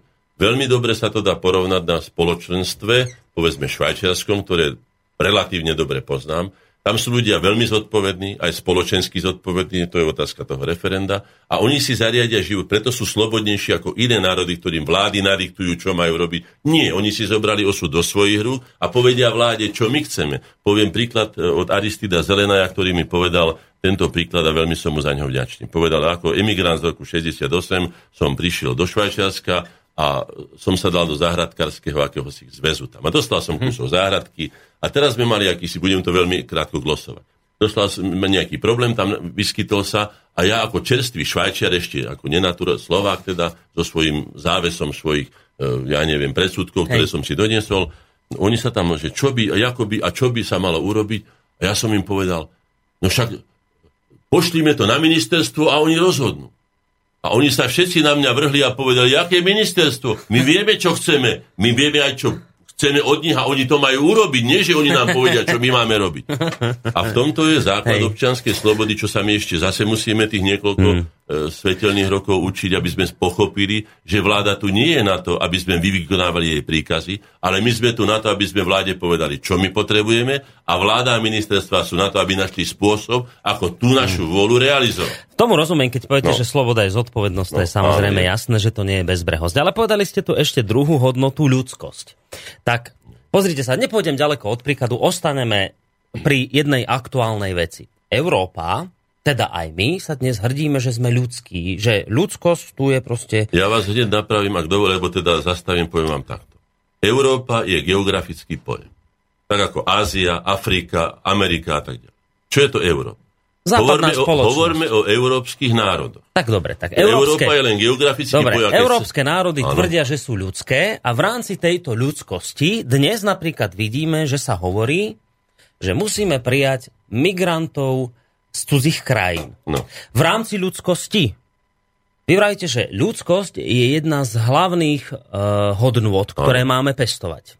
A teraz ste akoby v, v rozpore. Nie tak som v rozpore, prečo? Nie. Že však máme byť ľudskí. Ja tak sa by postavím mali... ľudský aj k tejto téme. No tak sa postavte. No, postavím sa veľmi ľudský, predovšetkým. Máme Slovenskú republiku, ktorá je definovaná v našej ústave ako zvrchovaný, demokratický a právny štát. Táto Slovenská republika vznikla nie z vôle Afričanov, Američanov, Číňanov ani nikoho iného, ale vznikla z vôle slovenského národa, ktorá bola prezentovaná tým, že bola vyhlásená 1.1.90. Vláda Slovenskej republiky, orgány Slovenskej republiky, Slovenská národná rada, Národná rada Slovenskej republiky, prezident, všetci majú predovšetkým jednu povinnosť, keď hovoríme, že sloboda je plnenie povinnosti. Aj prejav ľudskosti je taký, že mojou povinnosťou je predovšetkým zabezpečiť tých ľudí, ktorí ma zvolili, ktorí ma určili, aby som im bol hlavou alebo orgánom zákonodárnym alebo výkonným. To znamená, a ja sa spýtam, máme mi vybavené všetky povinnosti voči našim občanom. Je tu raj na zemi, ľudovo povedané. Máme v poriadku zdravotníctvo, sociálny systém, školstvo a tak ďalej, aby sme si mohli prijať ďalších, ešte ďalšiu vec musím povedať, čo sa týka sociálneho zmieru, máme v poriadku zamestnanosť. Veď my tu máme 400 tisíc prevažne mladých ľudí, ktorí nemajú prácu, ktorí sa aj na čierno potulujú po Európe, robia všelijako, lebo si pomáhajú doma, lebo si nepomáhajú, lebo sú zavesení v sociálnej sieti. Ja sa pýtam, my sme tým štátom, ktorý by mal uplatňovať ľudskosť tým spôsobom, že zabudem na ľudskosť voči vlastným deťom, by som to na trošku prenesenie mm-hmm. povedal, a budem cez podávať masné chleby iným ľuďom, ktorí sem prišli, o ktorých ani neviem, kto sú, či sú to ľudia, ktorí sú skutočne odkázaní, či sú to nie náhodou ľudia poslaní sem ako teroristická sieť, ktorá tu má spôsobiť zmetok a chaos. Hej? Veď ja, keď idem do zahraničia, mňa, o mne sa si pýta kádrový posudok každý. Či idete do Ameriky, ešte vám zoberú, alebo do Izraela, alebo kdekoľvek inde, kde je to veľmi prísne, vám zoberú ešte aj DNA, zoberú vám e, otlačky prstov, zoberú vám dúhovku, farbu, zoberú vám všetko. Zistujú, že či vás vôbec pustia na územie, nie to, že by sa ešte o vás starali. A my tu chceme poskytovať služby ľuďom, o ktorých nevieme ani kto sú, za akým zámerom prišli, či majú skutočne dobre, či sú to skutočne ekonomickí migranti, či sú iní migranti a nemáme v poriadku svojich vlastných. Tak keď hovoríte o ľudskosti, ja sa spýtam vás, máte deti, sme o tom hovorili minule. Ja tiež. Nož ak ja nasítim svoje deti a mám ešte tretí chlieb, lebo ja mám dve deti, tak tretí chlieb, tak môžem si to dovoliť, ale my nemáme nasýtené svoje deti. My tu ani zďaleka nemáme poriadok, ktorý by si zaslúžil tento národ po takých útrpných dejinách, ktoré prežil, aby konečne už v svojom vlastnom, slobodnom, demokratickom a zvrchovanom štáte mal to, čo mu patrí. To znamená, aké, ak, o aké ľudskosti hovoríme? No, až budeme mať všetko v poriadku, veď tá mamička skutočne, ak má dva prstníky a má dve deti, obrazne povedané, aby sme teda to aj matematicky ako si zvýraznili, tak nemôže dať tretí prstník. Komu ho dá? Veď nemá. Na čo ich my pozývame, keď nemáme pre vlastných ľudí prácu? Čo im chceme ponúknuť? Stanové tábory? Čiže nepopiera toto hodnoty ľudskosti? No nepopiera hodnoty, ani zďaleka. Naopak ešte by som povedal ďalšiu vec, keď sme hovoríme o slobode, lebo spojme tieto dve veci mm-hmm. dohromady. Prečo títo ľudia utekajú a prečo si neriešia svoj problém doma, kde ho majú? Veľmi dobre to povedal teraz, neviem si spomenúť na rýchlo nejaký americký, no, nazvime to verejný činiteľ, ktorý hovoril o tom, že Amerika, e, teda Spojené štáty americké príjmajú ročne, je, je to uznesenie, myslím, že Senátu, alebo teda Kongresu, e, milión e, pristahovalcov. Mm-hmm. Je to k tým, neviem, 240 či koľko miliónov, je to pomerne, by som povedal, veľké, ale zároveň vyrátal, že na svete je okolo 200, e, nie 200, e, okolo 2,5 miliardy ľudí, ktorí zarábajú pod 2 doláre na deň, čiže sú skutočne v krajnej núzi. Je to už hraničné prežitie. On hovorí, ako riešime tých, tých, tie 2 miliardy, 2,5 miliardy ľudí tým, že z toho zobereme 1 milión. My sa zaťažíme, spôsobíme si e, komplikácie, pretože k jednému miliónu jeden rok je 1 milión, na druhý rok máte 2 milióny pristahovalcov, na tretí rok 3 milióny a behom 10 rok máte 10 miliónov, čo už je 240 miliónov pomerne veľké percento, ale tým ďalším nepomôžete. Navyše ešte treba povedať ďalšiu vec, a to je otázka zodpovednosti, čiže slobody, že pribudne 80 miliónov ľudí za ten rok, keď oni zoberú, povedzme, Spojené štáty ten milión, 80 miliónov pribudne, e, povedzme, v tom tzv. treťom svete. To je neriešiteľná. Tu treba riešiť veci systémov a povedať. Vy musíte sa zodpovedne správať ako vlastnej populácii. To znamená, že nemať deti od detí a deti od detí a množiť sa, pritom nemáte im ani čo dať jesť, ani ich príslušne vzdelať, aby boli schopní prežiť v tomto pomerne komplikovanom a na vzdelanie veľmi náročnom svete. Dneska už človek nemôže žiť ako v prvotno pospolnej spoločnosti, že mu stačí otrhnúť banán, narúbať drevo, e, upieť si nejaký kus, ja neviem, ulovené zvery. Takto by sme tú planetu zničili, ja neviem, za pár rokov. Takto sa žiť nedá. To znamená, že treba týchto ľudí vzdelávať, upgradeovať ich vzdelanie, ich vedomosti o sebe, o živote, o zmysle života, o vzťahu hodnot a tak ďalej. A potom môžeme hovoriť, tak potom ako partneri si môžeme navzájom pomáhať, ale takým spôsobom, že tak čo ste nám priniesli? Len to, že od nás pýtate to, čo my nemáme pre vlastných ľudí? Uh, dá sa to ešte samozrejme zamotať. Ja nechcem veľmi o týchto veciach rozprávať, lebo skôr aby sme je sa venovali téme, ale samozrejme je to, aktuál, je to aktuálny problém a dá sa to zamotať aj tým. Viete, že že môžeme sa baviť o tom, že no ale prečo tí ľudia utekajú z tých krajín? No utekajú preto, lebo sme tie krajiny niekomu, im Poviem rozvrátili. Zoberme si vysťahovalectvo Slovákov, pretože Slováci boli v tejto oblasti takisto. Ale povedzme si, aký tam bol rozdiel. Amerika potrebovala pri svojom rozvoji pracovné síly. To znamená, že každý Slovák, ktorý prišiel z Európy, teda zo Slovenska do Spojených štátov, mal nejakú robotu. Isté, že nestal sa riaditeľom banky, ani sa nestal šéfom, ja neviem čoho, ani nemal hneď farmu, ale išli do zlievárni, išli do baní, išli do najťažších prác, ktoré boli, ale išli tam pracovať. Čiže nešli do nezamestnanosti, išli pracovať. Ale títo ľudia idú do zberných táborov. Oni nepoznajú ja, jazyk, nepoznajú našu kultúru, nemôžeme, nemôžeme s nimi komunikovať. Ako chcete komunikovať s Číňanom, ktorý nevie po slovensky, alebo ako chce Číňan komunikovať so Slovákom, ktorý by prišiel tam, ktorý nevie po čínsky. To znamená, že to je veľmi komplikovaný problém a zhodenie si ho z, pleta, z na by som povedal, na národy alebo na štáty Európskej únie, ako to robí teraz Brusel, teda centrum Bruselu, je naprosto nezodpovedné a nesvedčí to vôbec ani o zodpovednosti týchto ľudí, teda ani o slobodnom správaní sa, pretože nám zaťažujú, alebo chceli by zaťažiť, hej, nás, ale pritom to nerieši situáciu. A prečo tí ľudia utekajú z tých krajín domácich? Však tam Pozrite by malo sa, byť najlepšie. Ja vám poviem prečo, okrem iného, neviem, či celkom pre, pre toto, lebo to môžu byť aj tí, ktorí môžu byť poslaní islamským štátom na to, aby tu navyhazovali naše stanice, alebo ja neviem. To ja neviem povedať. Mm. Ale nechcem ani nikoho obviňovať. Ale môžem povedať takto.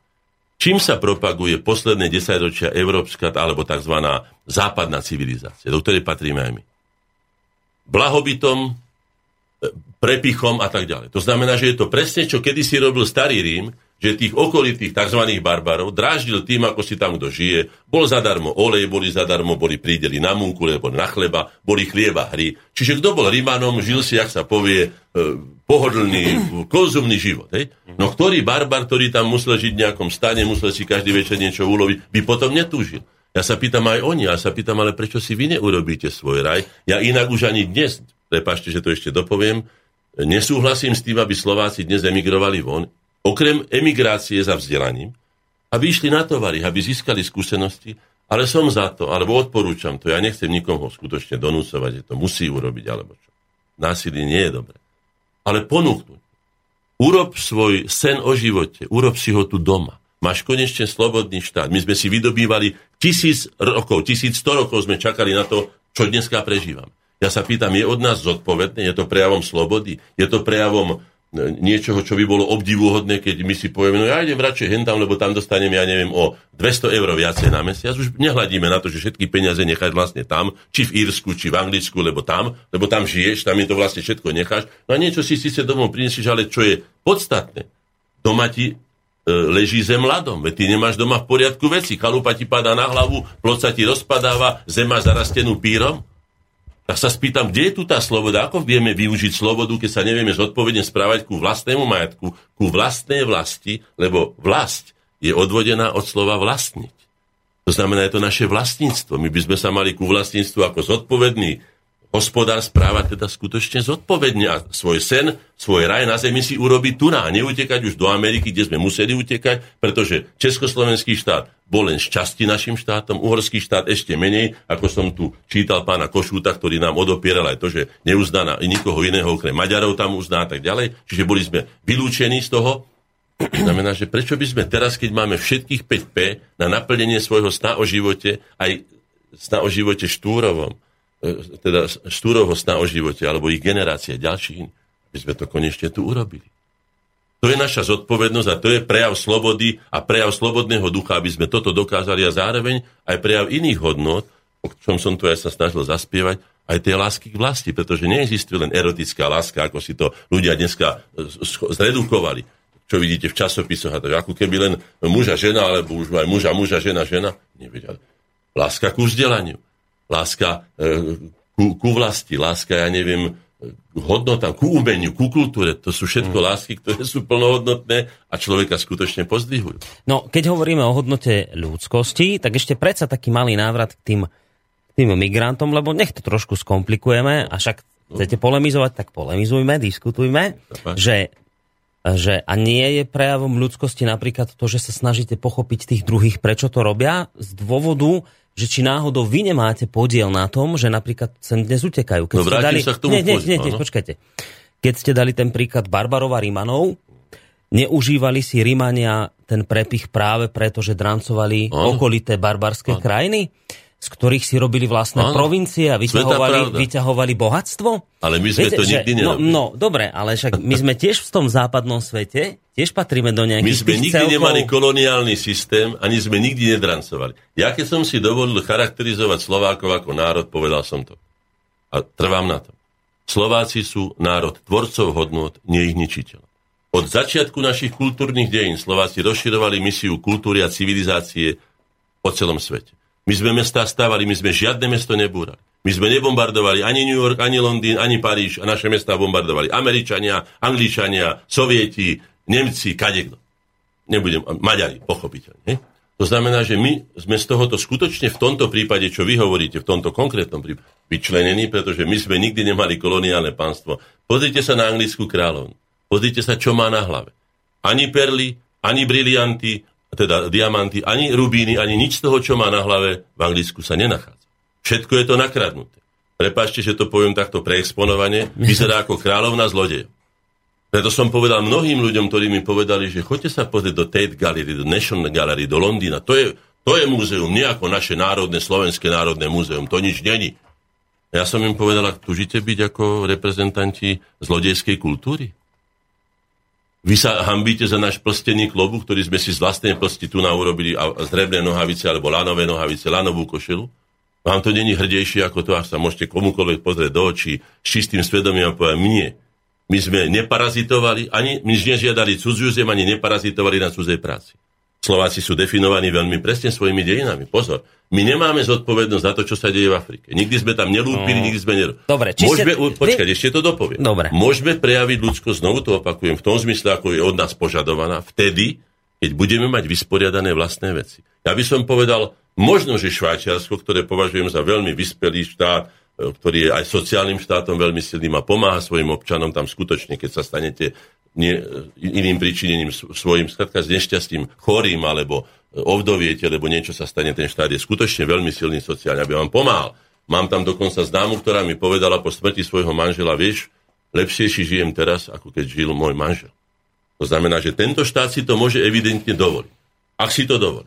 Ja by som samozrejme ale Slovensko, my určite nie. Ja by som Slovensko samozrejme nikdy neobviňoval z nejakej koloniálnej histórie a minulosti, lebo to by asi pravda naozaj nebola, ale Dám vám takýto príklad. Keby dneska sa prišiel stiažovať nejaký Srb, napríklad, a na to, že dneska sa mu žije ďaleko horšie, pretože jeho krajinu bombardovali, niesli by sme za to zodpovednosť? Niesli. A teraz poviem aj prečo.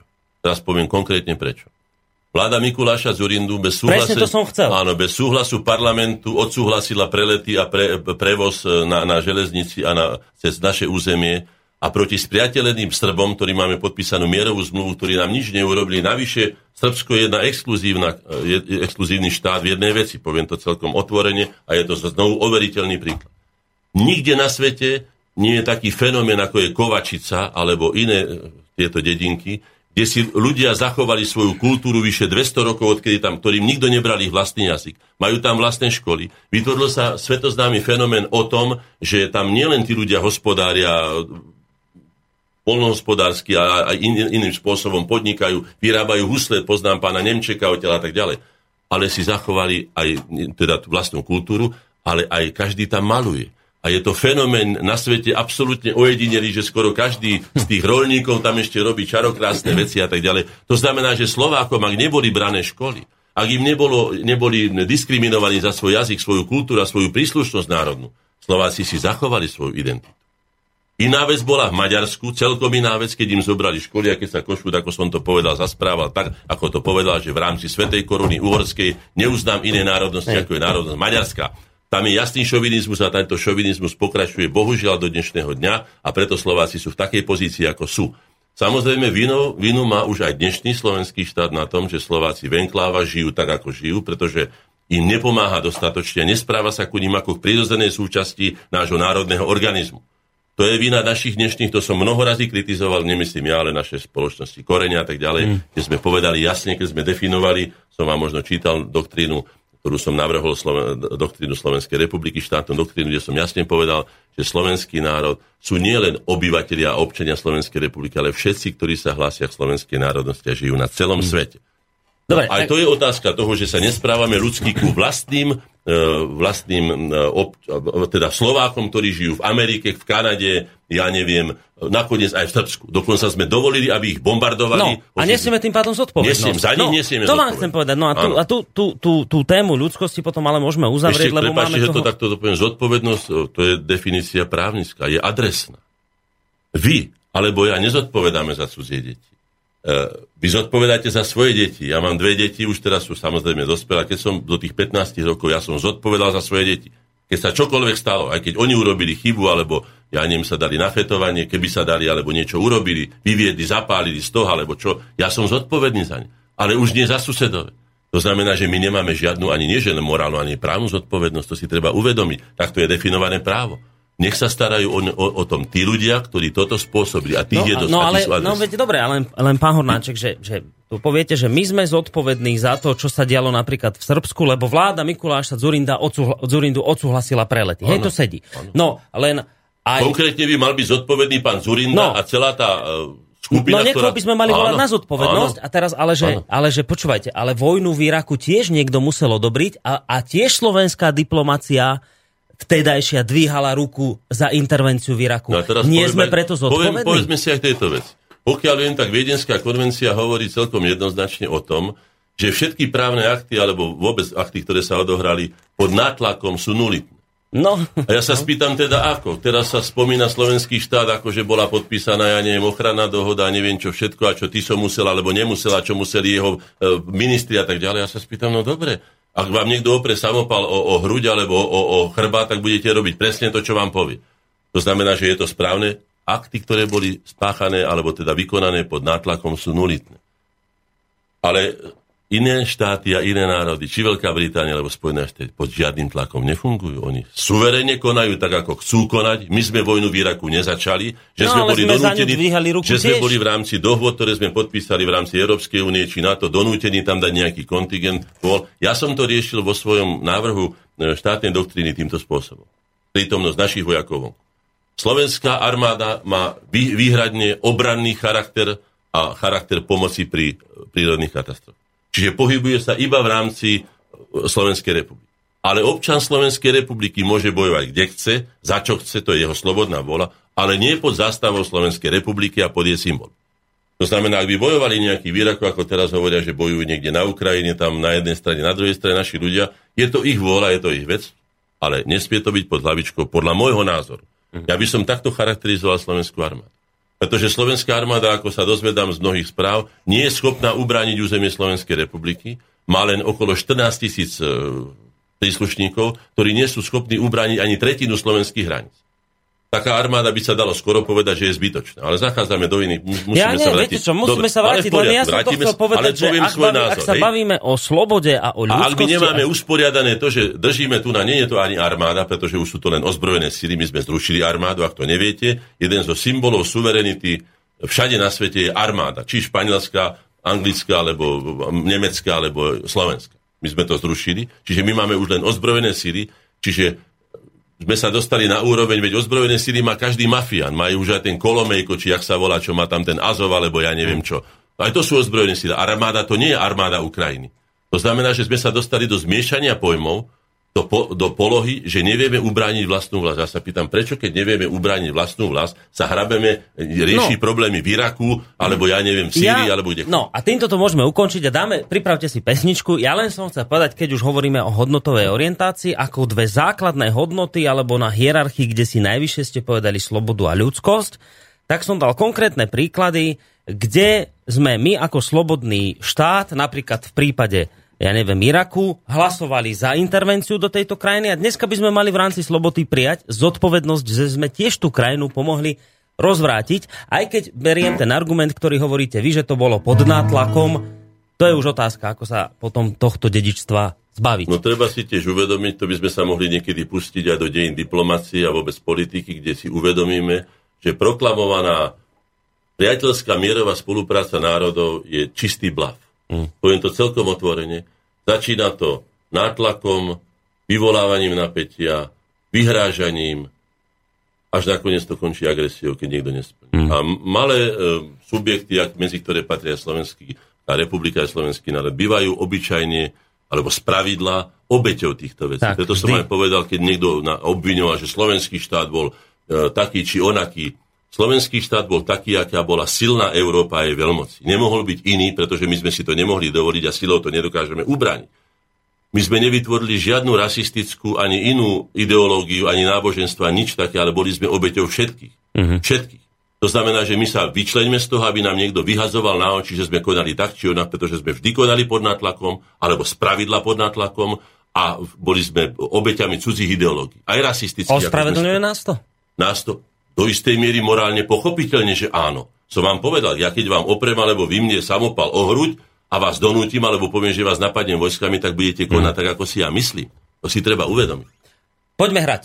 Poďme hrať ešte predtým, ako, ako sa rozohráte. Sme sa dostali takéto, by som povedal, smutné téme. No ale dobre, však je to ale tiež hodnota. tak, že by som povedal, zahrajme si aj niečo nie len slovenské, aby sme si povedali, že ľudsko samozrejme platí na všetky strany sveta. Hmm. Ale znovu hovorím tú podmienku vtedy, keď máme ľudskosť usporiadanú doma.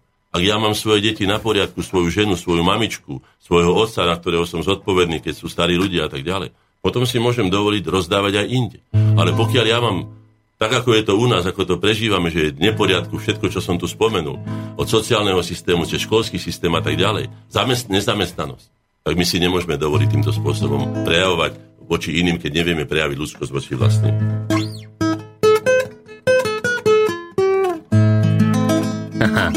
Krstný otec. Sme v Taliansku. to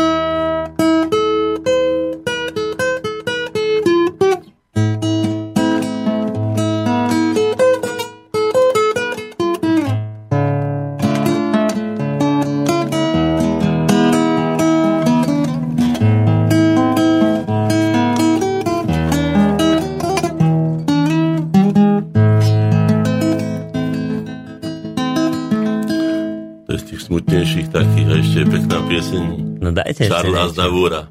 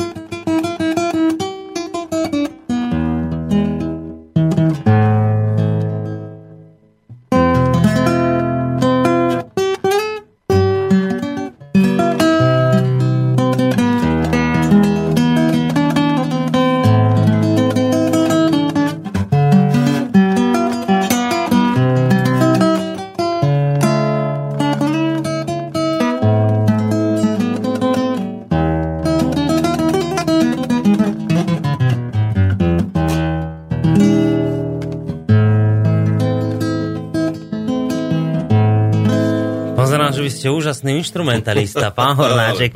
Toto, čo ste v tejto chvíli počuli, to bolo v podaní no. a to je naozaj naživo, to nepúšťame z CDčka ani z ničoho. Hrá to tu naživo e, v štúdiu môj dnešný a pravidelný host relácie Slovenské korene, ktorú v tejto chvíli počúvate, pán William Hornáček, akademický maliar, spoluzakladateľ, e, spoluzakladateľ spoločnosti Slovenskej inteligencie, e, Slovenské korene, tak sa vlastne volá táto dnešná relácia, v rámci ktorej sa bavíme o hodnotovej orientácii. Janka nám tu poslala celkom jednoduchú a hodnotovom systéme celkom jednoduchú otázku, asi odpoveď komplikovanejšia, že či je dnešná hodnotová orientácia ľudí horšia, ako bola v minulosti. No, poviem to takto. Ľudstvo zažilo niekoľko období temna. Nazvieme to tak. Uh-huh. Ja nechcem ešte dnešnú dobu nazývať celkom obdobím temna, ale môžem povedať, že sa chýli k niečomu, čo je veľmi nebezpečné a tých období temná aj ešte generácia, ktorá žije spolu s nami, zažila. Ešte sú tu zo pár pamätníkov Prvej svetovej vojny, Druhej svetovej vojny, určite ich veľa. A v podstate prežívame, poviem to celkom tak, ako to cítim, už vlastne Tretiu svetovú vojnu. E, vojna to nie je len rozbijanie domov a ničenie teda e, ľudských životov, zabíjanie. Vojna je všeobecné ničenie hodnot ľudskosti. Ľudsko sa prejavuje rôznym spôsobom. Predovšetkým ako teda človek ako kultúrna bytosť vytvára určité hodnoty. Jednak vo vzťahoch medzi ľuďmi, medzi národmi, jednak v kultúre, v architektúre, v mnohých oblastiach. Vojna je známe rímske porekadlo, alebo staré rímske porekadlo, inter arma silent mus. Mm.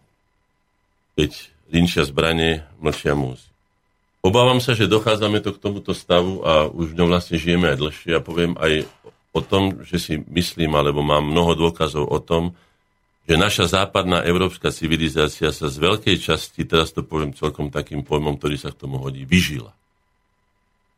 Vyexponovala sa na zbytočnostiach a na hlúpostiach, na niečom, čo nebolo potrebné na to, aby sme my zabezpečovali svoje životné potreby, ale na nadpotrebe, ktorú sme roztočili v celom svete a ktorá dnes má charakter toho konzumného štýlu mm-hmm. života. Je to ničiteľský štýl, ktorý ničí nielen prírodné zdroje. Už ako vidíme, ničí aj atmosféru, ničí vodné zdroje, je kontaminované obrovské množstvo vody. Moria sú a oceány sú kontaminované. Nechcem teraz malovať v čiernych farbách tieto veci, ale mm. chcem povedať, že už je zle. Nie, že by bolo nenávratno, a treba spojiť všetky síly, aby sme zvrátili týchto ľudí, ktorí majú pravdepodobne aj zvrátené myslenie a videnie sveta, pretože vidia zmysel svojho života v tom, že budú ničiť hodnoty, ktoré už boli vytvorené. Ja si nemyslím, že vývoj ľudstva sa skončil a že by sme mali teraz za všetkým zatiahnuť čiernu oponu a zničiť všetko, čo bolo hotové. Bolo by veľmi užitočné a potrebné oddeliť kúkol od maku, ako sa hovorilo, alebo kúkol od zrna, povedať si, čo bolo úpadkové, pretože aj kultúra má svoje úpadkové, by som povedal, bočné kanály a má svoj široký stredný prúd zdravý, tak ako je to vo všetkom. V našom organizme sa kadečo nachádza, organizmus s tým denodene bojuje, tak je to v ľudskej psychike, tak je to v kultúre, tak je to vo vývoji ľudstva. Že bolo by treba vytvoriť kolektívnu autoritu, už volám potom dávno, teda vyzývam aj mnohých vedcov, ktorí chodia po medzinárodných kongresoch, pretože v 50. rokoch, krátko po druhej svetovej vojne, ktorá znamenala najväčšiu katastrofu v dejinách ľudstva, si mnohí ľudia uvedomili, najmä po tom, čo sa objavila atomová zbraň a ďalšie ničivé zbranie, ako vieme dnes ešte ďaleko ničivejšie ako atomové zbranie sú biologické zbranie a ďalšie iné zbranie chemické, ktoré nás dokážu skutočne zmiezať s celým životom z tohto sveta. Niekoľkonásobne, toľko ich je v arzenáloch. A v 50. rokoch pod e, autoritou jedného významného, významného anglického vedca, uh, séra, bože, teraz mi nepríde na rýchlo nám, vzniklo fagorské hnutie za mierové využitie, uh, mierové využitie atomovej energie. Lebo si hm. ľudia uvedomili, čo za strašnú zbraň majú v rukách ľudia, ktorí sú ale, ako som to už povedal, pravdepodobne nie, nie v poriadku ľudstvo, výzvy, ktoré nás čakajú ohľadom celého ľudstva sú také, že už tie škody, ktoré sme narobili, niekoľko generácií bude musieť naprávať. Len tú atmosféru a tú vodu. Pretože z e som si tak vypočul raz taký rozhovor, kde jeden veľmi múdry pán povedal, môžeme my dosiahnuť akýkoľvek technologický rozvoj, základné veci pre život sú zdravé potraviny, čistý vzduch a čistá voda. Je to tak. Môžete rozmýšľať akokoľvek o tom, netreba vám viacej k životu, tieto tri veci mm. sú ale nevyhnutné. Ak máte otrávenú vodu, máte kontaminovaný vzduch a máte nejedlé, alebo by som povedal škodlivé potraviny, tak sa pýtam, akú hodnotu má život. Hodnotu živorenia. To nie je hodnot, to nie je, nemôžete byť bujári. Veď si všimnite aj na, na, na, na proveniencii, teda tvorbe, povedzme, hudobnej kultúry. Mladí ľudia stoja na pódiu a rozprávajú depresívne, sú otrhaní, sú zanedbaní, vyzerajú ako keby boli, ako by som ja to ja hovorím, luzéri, takí nejakí, e, vyžívajú sa v tom, že majú všetko potrhané, všetko majú roztrapatené, všetko majú ako keby e, zašpinené vyžívajú sa v niečom, čo nie je normálne. Mladý človek chcel byť vždy pekný, chcel teda, bol zvučný, bol veselý, bol radostný. To všetko boli základné vlastnosti mladej generácie. Ja sa spýtam, čo dáva oprávnenie mladým ľuďom tejto generácie byť depresívny, keď nikto v takom blahobite nežil, ako žije táto generácia. Myslím, no možno teraz, práve poved... ten blahobit, No veď počkajme, a môžeme sa k tomu vrátiť. Áno. Je známe dokonca aj z lekárskej praxe, že abúzus, teda nadužívanie niečoho spôsobu. Vieme, že keď sa človek jeden deň opie, na druhý deň má depresiu. Jemu zle hlava ho boli, žalúdok ho boli. Ako bol včera veselý, tak sa dneska do druhej strany vykýva je depresívne. Je to také. Preto som povedal, že pravdepodobne sa uberáme zlým smerom naša civilizácia, keď sme sa takýmto spôsobom, neviem už ako by som povedal, veď človek sa nemôže zabávať 24 hodín denne a 7 dní v týždni a 365 dní v roku. A smiať sa a, a to sa nedá. Jednoducho nežijeme prírodzený život, preto sme sa dostali do slepej uličky, ktorej nevieme sa vykrbárať len preto, že tí, čo robia tie tzv. tzv. humoristické programy, na ktorých sa už niečo smiať, len sa smajú už len tí, lebo majú za to peniaze. To znamená, že peniaze uprednostnili svoj osobný profit a osobný zisk, to je najväčšia choroba našej doby, uprednostnili tak, ako to bolo aj v starom Ríme, ale bolo to aj v starom Egypte, tak aj inde za úpadkových období nad všetky tieto hodnoty ľudskosti, ľudskej kultúry a iné hodnoty ľudských vzťahov sa dala abstraktná kategória zisk. Hmm. Čo ja z toho mám? Čo ja z toho môžem získať? Ako ja môžem z toho profitovať? Ako ja môžem na ten tým zvíťaziť keď, a tak ďalej. Ak sa to dostaneme do tejto, a my sme sa dostali do tejto pozície, nakoniec veľmi to podporuje, ako som povedal, už aj tlač média, a masové médiá, hmm že nakoniec sa, že už len ten, kto je v médiách, je človek, len ten už je úspešný, kto je, ja neviem, oslavovaný takými a takými médiami na prvej stránke a tak ďalej. A tí ostatní ľudia čo? No, ale som trošku odbehol. Ani nie. Podľa mňa nie. ani nie. No. Úplne ste dobrí. Dobre. Dobre vravíte. Dobre, takže chcel som povedať, áno, treba sa zastaviť, pretože sa stane aj športovcom výkonným, že idú hore milimetre, e, ja neviem, sekundy ale potom nastane určitý zlom, keď už ten ľudský organizmus prirodzene povie, tak určite nie, žiaden človek na svete nepreskočí do výšky 358 metrov. Vymyslím si.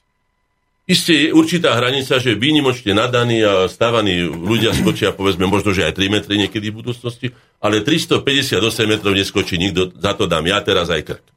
Čiže sú určité hranice, no. prirodzené hranice. No. No. Pokiaľ človek samozrejme nezačne používať nejaké nezmysly, ako sú anabolika alebo nejaké neprirodzené veci, a potom už nebude to človek, ale bude to akýsi, ja neviem, homunculus, ktorý bude dotovaný nejakými neprirodzenými látkami. A to sa obávam, ja som, prepačte, že to tak poviem celkom otvorene, ale ja by som dal každému z tých pop, pop hviezd, predtým ako vstúpia a idú ovplyvňovať ľudí, dal dýchať, či nie sú ožratí a či nie sú nafetovaní. Pretože ja mám taký dojem, že už hranica alkoholizmu alebo toho fetizmu, či ak by som fet, fet, fetovania, je už taká, že už skoro nikto sa triezvy neukáže tam. Pretože vie, že vtedy, keď sa dotuje, samozrejme je veľmi brilantný, je veľmi veselý, všetko ho zabáva, všetko sa vie smieť, prichádzajú mu nápady a neviem čo. Ale zabúdajú na to, že potom tejto efórii zákonite nachádza sa depresia, ktorá je ale čím ďalej dlhšia.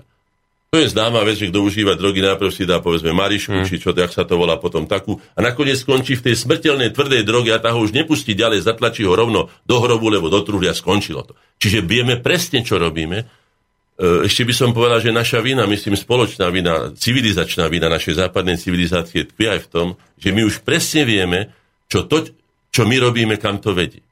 Možno, že to nevedeli, keď to isté zažili e, e, Babylončania, keď to isté zažili Asírčania, alebo ja neviem, Egyptiania, alebo Rímania. Hm?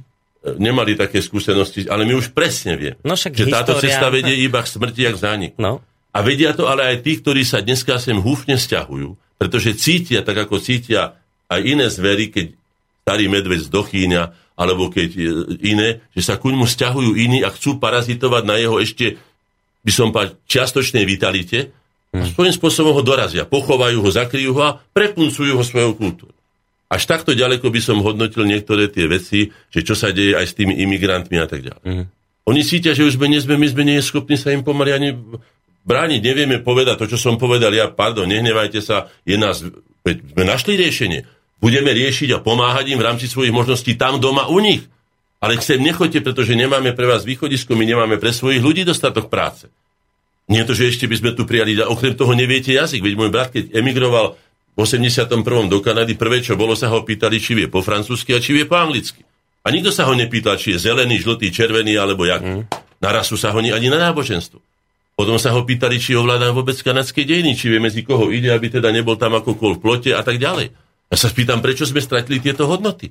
Tí ľudia sem prichádzajú bez identifikačných preukazov. Nevieme ani, ako sa volajú, či tie preukazy, ak vôbec nejaké majú, či sú skutočné, či to nie sú fiktívne osoby a čo vlastne za misiu sem nesú. To znamená, že je to hazard non plus urta, by som to takto nazval. Nezodpovednosť. Hmm. Aj voči tým ľuďom, ktorí sú množe, že mnohí z nich aj odkázaní. To, čo ste povedali. To ja nevylučujem, ale od, odlište ich. Obyčajne ten najväčší špekulant sa prebije a ten najchudobnejší, e, by som povedal, my ako zdravotníci sme mali takú na vojne takú, takú zásadu, že tí, ktorí kričia, tých si nevšímajte. Tí, ktorí mlčia, tí sú na tom najhoršie, pretože tí už zomierajú. No ideme nejaké maily prečítať, aby sme sa aj k tým teda dostali, aby vám poslucháči nedali po nose. Tuto vidím od Janky mail. Dobrý deň, som naozaj rada, že môžem naživo reagovať do štúdia, lebo väčšinou vás počúvam z archívu a dokonca do relácie, ktorú som ešte nepočúvala. Pán Hornáček, nemám jasno vo všetkých dilemách, problémoch dnešnej doby ale určite mi pomohli vaše slova v tom, aby som si tak trochu len chaos, uh, aby som si tak trochu len chaos vo... A to ďalej nepokračuje, neviem to prečítať, no a potom dodala ďalej mail, že no už ma máte, slovenské korene, ďalšia relácia, ktorá dávam do obľúbených, uh, tak ďakujeme veľmi pekne. Ešte dáme jeden mail. Srdečne vás, to je mail od Anky. Anna, srdečne vás pozdravujem a ďakujem za hodnotnú reláciu. Je mi ľúto, že to nemôže odznieť v RTVS. Teší ma, že aj napriek devastácii kultúrnych hodnôt v tejto ťažkej dobe existujú na Slovensku ušľachtilí ľudia, Ďakujem a zdraví vás Anna. Tak takéto slova sa iste Ale veľmi dobre. dobytky nemáte také, že by ma niekto tam zatiaľ, zatiaľ dobytky nie. Zatiaľ nie, asi hovoríte dobre, alebo sa boja nejak oponovať. Ale, to nie. Ale keď ste hovorili o tej, o tej strate hodnotovej orientácii, že sme sa v tom nejako celý postrácali. Zamotali sme sa. Zamotali. Áno. A čo nám to, čo, čo všetko nám vlastne akoby prispelo k tomu zamotaniu? Už ste spomínali tie médiá. Treba povedať, že jedna z veľmi vážnych vecí. Nie, médiá sú len následkom. Ja vám poviem znovu, do, vrátim sa to, čo som povedal filmy, knihy, ktoré vychádzajú, piesne, ktoré počúvame, dokazujú, celkom reálne dokazujú ako dôkazový materiál, že naša civilizácia sa značne vyžila. Vyžila sa tým, že prehnala tempo, ono sa to takom hovorí, že prepálili tempo, že skrátka sme sa uštvali sami. Sme sa začali naháňať, sme prví, sme vedúca úloha na celom svete, európska civilizácia, kresťanská civilizácia, my sme prví, Dlhé roky sme boli. Sme boli, ja neviem, 500-600 rokov na čele svetového vývoja. No. Ale zabudli sme na tom, že existuje tu vyše 5000 ročná čínska kultúra, no, ktorá nezanikla. Tu som práve preto, preto Ale existuje tu aj egyptská kultúra, ktorá má rovnako dlh. Existuje tu aj ten veľký polmesiac od Babylonu dneska, čo sa tam to melie, hej, Irak, Irán, Sýria a tak ďalej, to sú staré civilizácie. No. Existuje tu India, nesmierne inteligentná, neviem, či o tom viete, ale Indi, Indovia teda majú, oni však vymysleli aj šach a vymysleli aj mnohé iné veci z matematiky obdivuhodné, mm-hmm. že majú mimoriadne nadanie na počítače napríklad. Bývajú, sú tu geniálni, ja neviem, ako sa tomu hovorí, tí, tí programátori, či ako iné a tak ďalej. To znamená, že dochádza tu k veľmi nahustenému tlaku o to, že kto bude teraz prvý v takej cieľovej rovinke by som, a my už strácame ako keby dých. Samozrejme, že ja budem obhajovať zdravé e, hodnoty, pevné hodnoty ľudskosti, ľudskej dôstojnosti, e, skutočnej slobody e, položené na zodpovednosti a ďalších hodnot, ktoré sú skutočne definované, aby sme sa nedostali tam, kde nás, prepašte, že to poviem, ale to už nie je stihom, mám, čo ja hovorím. Prečo nie je možné, aby vysielala tá západná civilizácia cez filmy predovšetkým, masové, teraz už aj televízne, také pahodnoty a také škodlivé hodnoty, najmä pre mladú generáciu, ktorá ešte nedokáže odfiltrovať, ako povedzme ja, čo hodím do smeti, čo si pustím do hlavy hey, a tak ďalej. Hey, hey. Čiže má úplné smetisko z hodnot v hlave, ktorá je vystavená takému tlaku, že my sa obávame, čo tie deti budú s nami robiť. Hmm. My sa staneme nakoniec, by som povedal, účtovnou položkou na nejakom výkaze zdravotnom a povedal, no však ten má 70 rokov, na čo nám je? Ten zavadzia iba zaťažuje štátny rozpočet, vyškrtneme, ideme. Eutanázia, poďme. A ďalej. A my chceme žiť, povedia. Ja sa spýtam, no dobré, ale čím chcete naplniť svoj život? Čím sa chcete spýtať svojho vlastného života, keď budete mať raz tú hodinku, ako sa hovorí, smrti na jazyku a budete si e, sa spýtať, čo som tu vlastne robil 70 rokov, alebo aj 50, alebo 40. Čím som pomohol, komu som vlastne pomohol, čo som dobre urobil, čo som zanechal. A tak ďalej. No, toto sú otázky, ktoré treba položiť ľuďom už keď sú ešte takí aj 18-20 roční, aby im povedal. Zober tu ten dar života, ktorý je obrovským darom, je veľmi, veľmi výnimočným darom. Zober ho do ruky so zodpovednosťou a urob z neho niečo. Veď my vieme veľmi dobre, ako čo sme už vychovali aj deti a vychovávame aj vnúčata, že z ľudskej bytosti, z ľudského tvora sa dá vychovať jedna excelentná, nádherná, obdivuhodná až Bohu podobná bytosť alebo tvor a dá sa z neho vychovať úplný, by som povedal, odpad, úplná škodná, úplne niečo odporné, niečo. Aj toho sme svetkami. Tam ten diapazon, ja sa pýtam, a prečo by sme sa mali týmto uberať? Čo nás tomu vedie? Chceme sa, ešte toto by som rád povedal, že nepoznám dejina a poznám, myslím, že dejiny relatívne slušne.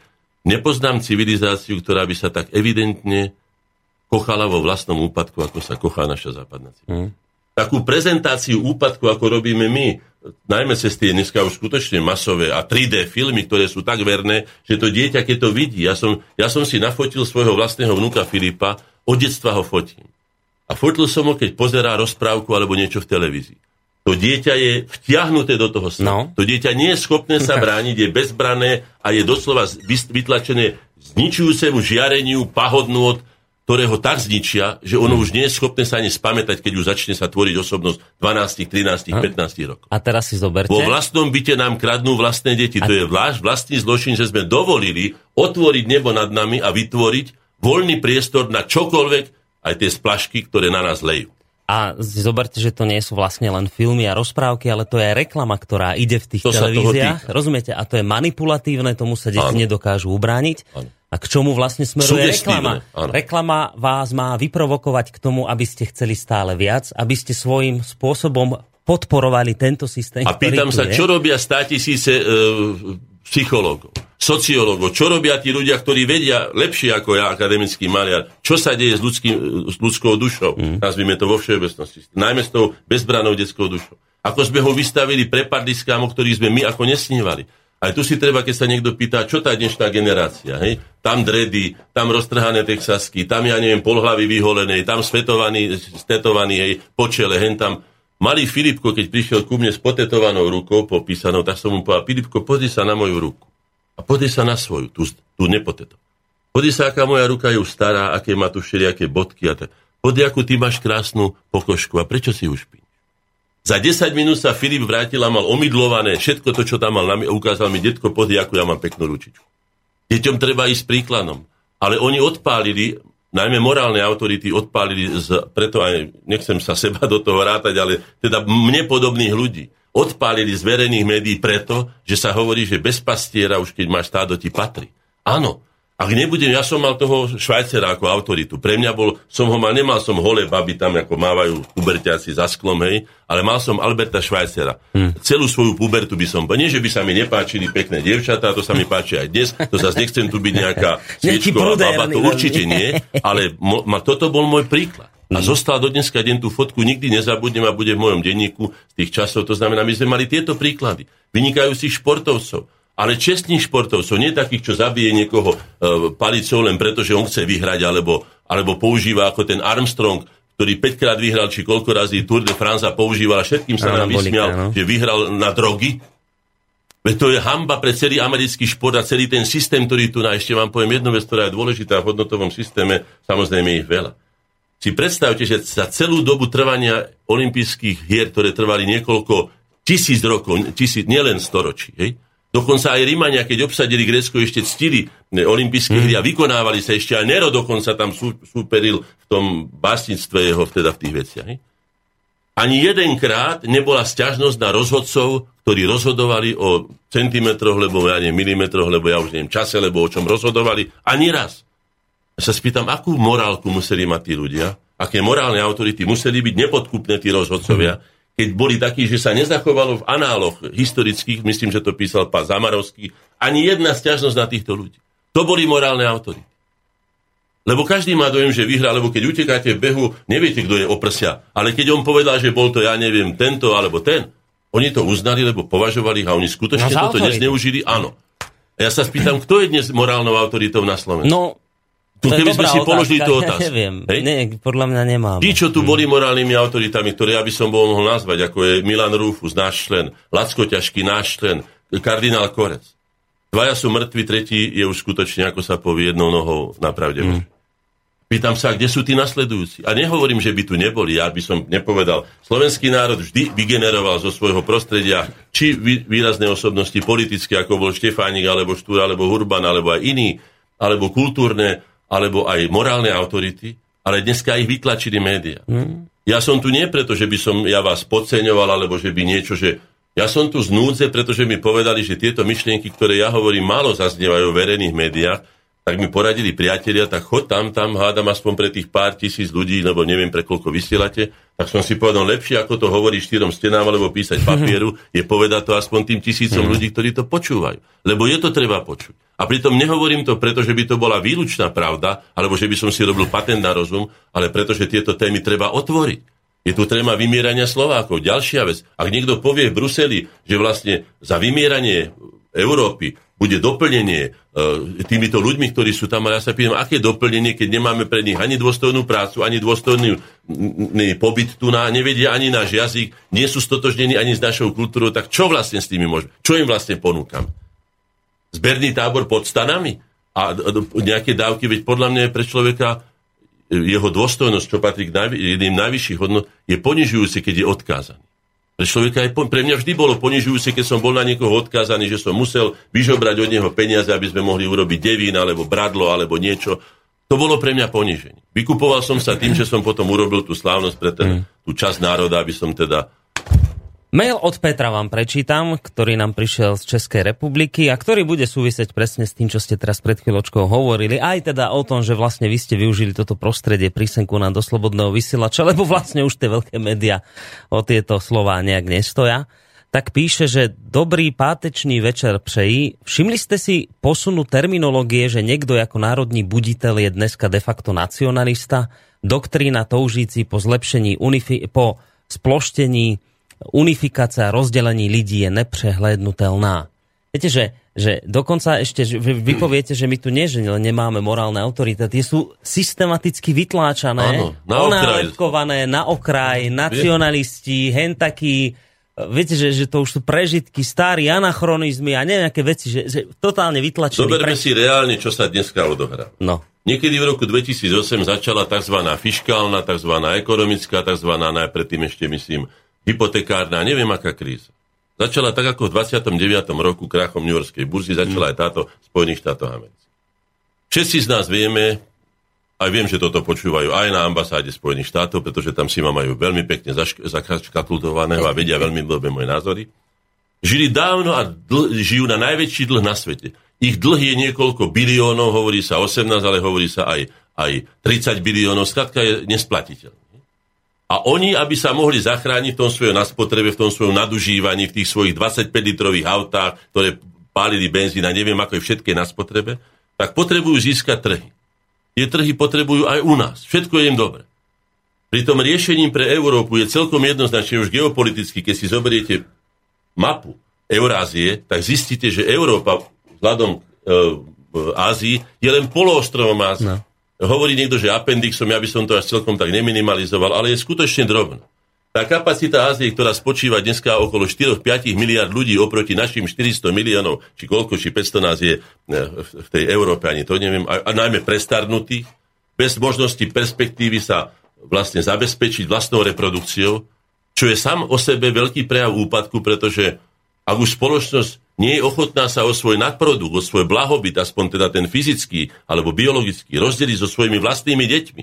A považujeme dieťa za príťaž, lebo ja chcem ísť na 4 zajazdy na Malorku a ja neviem na Honolulu a neviem kde, neviem kde, chcem mať auto na jeseň, na jar a chcem mať ešte e, auto terénne a potom ešte auto do divadla a neviem čo, to nie je možné potom udržať 5 rodiny. To znamená, že my sme vlastne Zradili vlastné dieťa, zradili sme aj rodinu, ktorá jediná v našich dejinách, teda v slovenských ako jediný inštitút, nesklamala rodina. Sklamalo všetko. Sklamali vládcovia, sklamala církev mnoho razy, sklamali inteligencia, sklamali neviem kto. Jediný, kto nesklamal, bola rodina a tá pomohla prežiť Slovákom tie ťažké dejiny, ktoré prežili. Tam sa tradoval jazyk, tam sa tradovala e, e národná skúsenosť, odkazy, múdrosť, hodnoty, tam sa tradovalo. Zručnosti, rodina. Znovu zopakujem. Tak sa odohráva momentálne útok na rodinu. Hej? A to som teraz sa vrátim k tomu, čo som začal, tak Amerika pochopila, že ak sa spojí Európa s Ruskom, s jeho nekonečnými, zdanlivo, alebo teda takmer nekonečnými zdrojmi surovín, Rusko je dvojnásobne vyliatá magmatická doska. Tam sú všetky prvky Mendelovej sústavy v takom obrovskom množstve, že umožňujú akémukoľvek spoločenstvu, aj ľudstvu ako takému, celému ľudstvu, obrovskú perspektívu. Tisíce rokov. Ne? Oni to veľmi dobre vedia, veď oni nelietajú na tom orbite preto, aby tam skúmali počasie alebo čo. Oni nás skúmajú laserami alebo ja neviem čím všetkým do hĺbky možno 20 km. A vedia presne, kde je zlato, kde je striebro, kde sú diamanty, kde je ropa, kde je čo. Kvôli tomu to robia. Je to špionážna činnosť a to si treba povedať celkom otvorene. No. A teraz oni vedia, že ak sa Európa spojí teraz s Ruskom, ktorému my dáme, alebo mali by sme dať našu technologickú vyspelosť, aj organizačnú, pretože na rozdiel od civilizácie kultúra má iné hodnoty. Uh-huh. Kultúra je v oblasti duchovnej a civilizácia je v oblasti organizácie a technológií. Poviem príklad, aby som zase zostal. Keď sa stretne kultúra a civilizácia konf- konflikty, obyčajne výťazí ten, kto je vyspelejší civilizačný. Presne to sa stalo Grékom. Gréci boli, nepo, poprvé Gréci boli autentická, teda neodvodená kultúra, pôvodná, uh-huh. na ktorej stojí aj celá naša európska civilizácia a poďalšie boli kultúrne nepomerne vyššie ako, ako, ako boli Rímania, ktorí boli proti ním skutočne barbari. Ale Rímania boli šikovní inžinieri, vedeli dobre stavať cesty, zásobovať svoje vojska, vyrábať katapulty, neviem čo všetko, čiže boli civilizačne vyspelejší. A preto porazili Grécko. Teraz sa odohráva to isté. Amerika rozhodne nie je kultúrne vyspelejšia ako, ako Európa.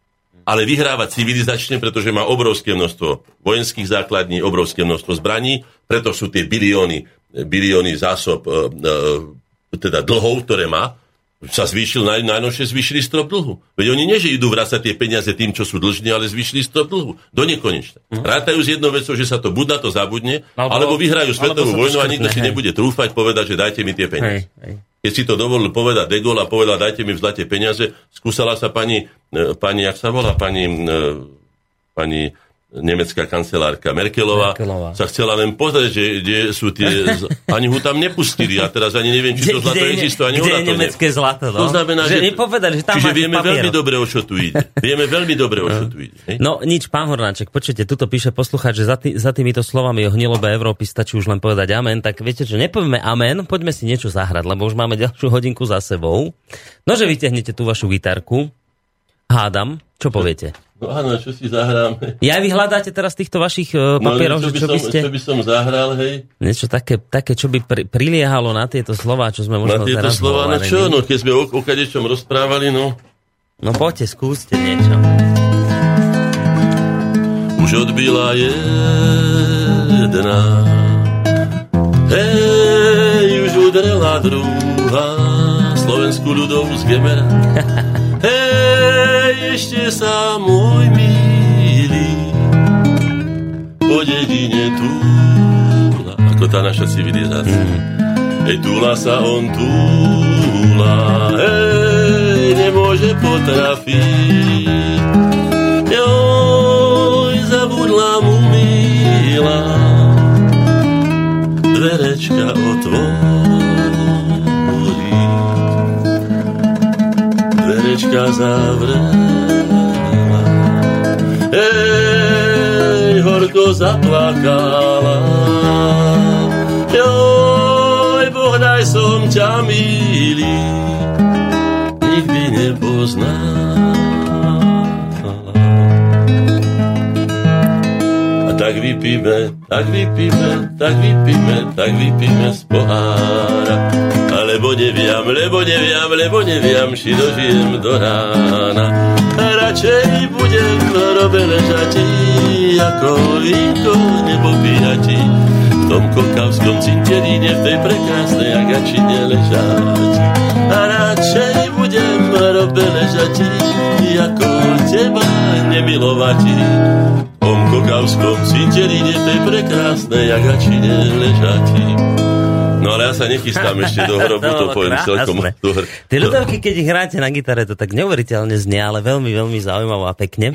Takže to, čo ste vážení posluchači, ak ste prišli možno... No ešte k tej, tak, keď ste pri tej gitare, áno. Len, len doplním také veci, že ak niekto teraz prišiel iba k, k svojmu počítaču, možno mobilu, alebo aj takému rádiu, lebo že v rádiu sa to dá počúvať, uh, internet, sú aj také internetové rádia, tak ak ste k ním prišli len teraz, tak počúvate reláciu Slovenské korene, myslím, že tretiu alebo už štvrtú časť tie ostatné, ak ste taký nový poslucháč, ako tuto napísala napríklad Janka, tak sa ich môžete vypočuť samozrejme v našom archíve. Takže máme tu reláciu Slovenské korene. Ešte hodinku bude trvať táto relácia s pánom Williamom Hornáčkom, to je akademický maliar a okrem iného aj spoluzakladateľ spoločnosti slovenskej inteligencie, s ktorým sa dnes teda bavím na tému hodnotová orientácia alebo systém hodnot v spoločnosti. To, čo sme zatiaľ povedali, teda nevyzerá nejak veľmi, veľmi pozitívne. No je to v stav našom... spoločnosti, ktorý prežívame. Čo si budeme malovať, ja neviem, rúžovými farbami, Veď povedzme práve. si ako je, ale samozrejme na záver by som povedal, že ako sme my navrhovali, to bude záver. Ale to ešte máme, to ešte máme čas. Isté, že ja, to som A ja sa vás chcem toto opýtať, lebo viete, že keď už... Uh, je východisko. keď máme teraz tie médiá, ktoré sme povedali, že reklama, hlúpe programy preprogramovávajú spoločnosť, manipulujú spoločnosť, čiže, čiže robia zlú vec. Vyprázdnenosť. Teraz, zraz, k tomu máte politikov, ktorí jednoducho riešia tu také témy, miesto toho, aby, aby sa bavili naozaj o riešia svoj osobný profit, alebo stranický profit, ale Napr- neriešia záujmy spoločnosti. A okrem toho napríklad riešia také veci, ak máte teraz že gen- gender ideológie a tieto hlúposti, proste, ktoré idú ako proti tradíciám, zase proti nejakým hodnotám, ktoré sa tu budovali dlho. Máte tu zároveň nejaké banky, korporácie, ktoré už vôbec nepotrebujú dodržiavať ktoré vlastne zákony. polovicu sveta. A, a, a sami si tvoria zákony. Hej? Máte, máte, proste mohol by som teraz menovať, čo všetko, tajné služby, ktoré proste vás sledujú, tak jak NSA, už všetko, No. všetko vás vedia. Áno. A už je to verejným A- tajomstvom, už sa o tom vie a nič sa s tým A, ni- nerobí. a nič sa nerobí, viete? A že, a že teraz, že toto ma zaujíma, že toto všetko, čo som tu teraz vymenovala, dalo by sa ešte pokračovať, dos- prispelo k tomu, že sme dnes v katastrofálnej hodnotovej orientácii, že sme dezorientovaní hodnotovo, že, Je sa, chaos, že sa sami, my sa sami zabíjame. Presne ste to povedali, že, že to ste ešte nevideli takú Aby sa niekto civilizáciu... kochal vo vlastnom úpadku, Vo tak ako vlastnom- naša ta- civilizácia. Tak ako my, my sa No. tak chrochnáme až doslova v tom. A teraz, že počujete, toto je otázka, že a kto, kto teraz s tým môže niečo spraviť? Lebo často počúvam aj z úst poslucháčov, že tak posledná inštitúcia, ktorá tu ešte s týmto môže niečo spraviť, je církev, lebo církev má dlhoročnú, tisícročnú tradíciu, hodnoty a tak ďalej a tak ďalej. Je církev tá, ktorá môže, keď sme sa pýtali na to, že tu máme tu morálnu autoritu, povedali ste, no žiadna tu nie je, všetky sú No, na periférii. Je církev Nie, to že by morálnou? nebola, nemôžem povedať. Veď No, napríklad na aj kardinála Tomka poznám osobne, je to skutočný človek, ktorý uh, je určitou autoritou, je, tu ten kardinál Korez, ale teraz ne, vy, vynechajme len by som povedal tú parcialitu. No, Riešenie pre národ, ktorý má 5,5 milióna duší, je vždycky len v spoločnej práci. To znamená, že toto je výzva pre všetkých, pre všetkých nás. Neviem, kto to kedysi povedal, ale povedal to veľmi múdro. Myslím, že to bol akýsi rumunský spisovateľ, ak sa nemýlim, ktorý povedal, že človek, ak chce konať dobro alebo zlo, môže to konať kdekoľvek, na akomkoľvek poste. Či ako prezident alebo robotník na svojom pracovisku. A preto sa vrátim k podstate, ktorá je, musíme sa vrátiť k zodpovednosti. Ak sa niekoho spýtate, kohokoľvek sa spýtate na svete, je to také banálne, či máme, máte radi svoje deti, to je otázka, by znela. Ne? Ne, nemyslím si, že by niektorý človek povedal, že nenávidím svoje deti, nechcem ich, nelúbim ich, chcem im zničiť život aj budúcnosť. A presne to ale robíme. My všetci hovoríme, že máme radi svoje deti, ale výsledky tých reálnych e, skutočnosti, ktoré my e, zažívame, svedčia o tom, že my im pripravujeme peklo na zemi. Že ich nenávidíme, že ich nemáme radi. Toto je. No, ja sa vrátim tej zodpovednosti k tejto gitare, keď som chcel to povedať, lebo môj otec už nežije. Môj otec pochádzal z 8 detí, mama takisto, tri zomreli, mama teda z 5, potom a otec dožili teda 8 detí. A zvykol si to, že povedzme mi povedal, že mali sme pol kila hovedzieho mesa v nedelu a to bolo len raz za týždeň, že sme mali vôbec meso. No ja neviem, keď 8 detí a dve, to je 10 ľudí, keď rozdelíte vyvareného pol kila mesa, ja neviem, či videl každý 2-3 vlásky a či v ústach mal. Poviem to tak ako. Čiže zvykol mm. si žiť skromne. Otec bol nielen veľmi inteligentný a pracovitý, ale bol aj veľmi ľudský a veľmi vnímavý, mal svoju vlastnú životnú filozofiu a vedel si vážiť hodnoty, vedel si vážiť všetko, aj nohavice, aj topánky, ktoré sme si krémovali, nie že zahazuje sa, alebo hneď keď je, aj sa poštopkalo, ale bolo čisté. Aj babka mi to vždy hovorila, aj keď budeš poštopkaný alebo pošitý, hmm. ale musíš byť vždy čistý, nikdy nesmie smrdieť. No, no. A teraz sa vrátim tej gitare. Keď som trošku bol väčší, tak som oco, ja by som chcel mať gitaru. On povie, prečo nie?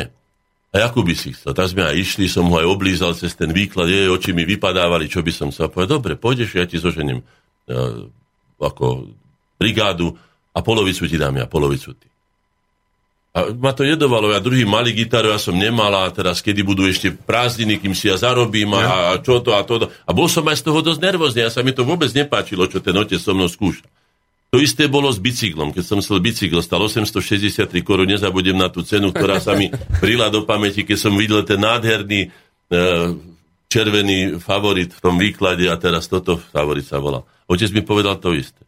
Na jednej prázdnine som si zarobil na gitaru, na druhej prázdniny na pol bicykla, na tretej prázdniny si pamätám, že bolo sako Roma, to poviem ako takú pikošku, že bolo červené sako, vyzeralo ako kovral červeno-čierne a mal som ako Elvis Presley teraz také tie okuliare zrkadlové no som sa úplne vyžíval, mal som asi 14 rokov, alebo 13, na vrchole puberty som kýpel hlúposťou a neviem čím všetkým a a otec potešne povedal, že nie, ja ti na polovicu dám, lebo to už bolo také drahšie, tuším okolo 400 korún. To stále. Mm-hmm. No, tým som chcel povedať to, že som prešiel od výsadby stromčekov a siatia trávy na, na, na sídiskách v Bratislave cez e, družstva rolnícke, kde sa sadilo a sialo, cez e, e, výkopy na stavbách, cez betonárky, cez ohybárne železa. Prešiel som skoro všetkými by som povedal, nie profesiami, ale všetkými takými prácami, do ktorých ma otec zasvetil a potom som až pochopil, aby mi povedal jednu vec, že aj keď budeš akademický maliar a budeš možno, že taký trošku, akože budeš mať vysokú školu a budeš si malovať a budeš, ja neviem, taký, váž si každú ľudskú robotu. Preto som ja vám tu navrhol a myslím, že to prešlo eterom, ešte raz to zopakujem a zopakujem to tisíckrát, že by mala byť ročníková práca, nielen to, čo som už dnes navrhol, ale aj to, že koľko ľudí potrebuje jeden obyčajný človek na prežitie jedného obyčajného štandardného života, aký servis potrebuje. A dostanete sa k tisíckam ľudí, na ktorých sme každý z nás odkázaní. Všetko to, čo do čoho hovoríme, od papiera počnú cez toto všetko vybavenie elektriku, cez rozvody, tisícky ľudí sa museli podielať na tom, aby my sme sa tu mohli rozprávať a ešte to tomu odovzdať niekoľkým tisíckam iným ľudí. A z toho vyplýva zodpovednosť, preto jediná riešenie z tejto situácie, aby sme sa znovu vrátili k tomu riešeniu, je návrat zodpovednosti. Jeden z významných Slovákov, zakladateľ Svetového kongresu Slovákov, Roman, spolu s pánom Leblom, myslím, lebo s kým napísali knihu Zodpovedná spoločnosť. On tiež začínal pravdepodobne od nuly ako z východného Slovenska príduci akýsi imigrant, tak ako nám sem prídu, ale pustil sa do roboty. Dneska som bol za 90. ročným pánom Myšíkom, ktorý bol v Amerike a doniesol si odtiaľ milión dolárov, ktorý znamenal u nás asi 30 miliónov korún, keď sa to pre... Uh-huh.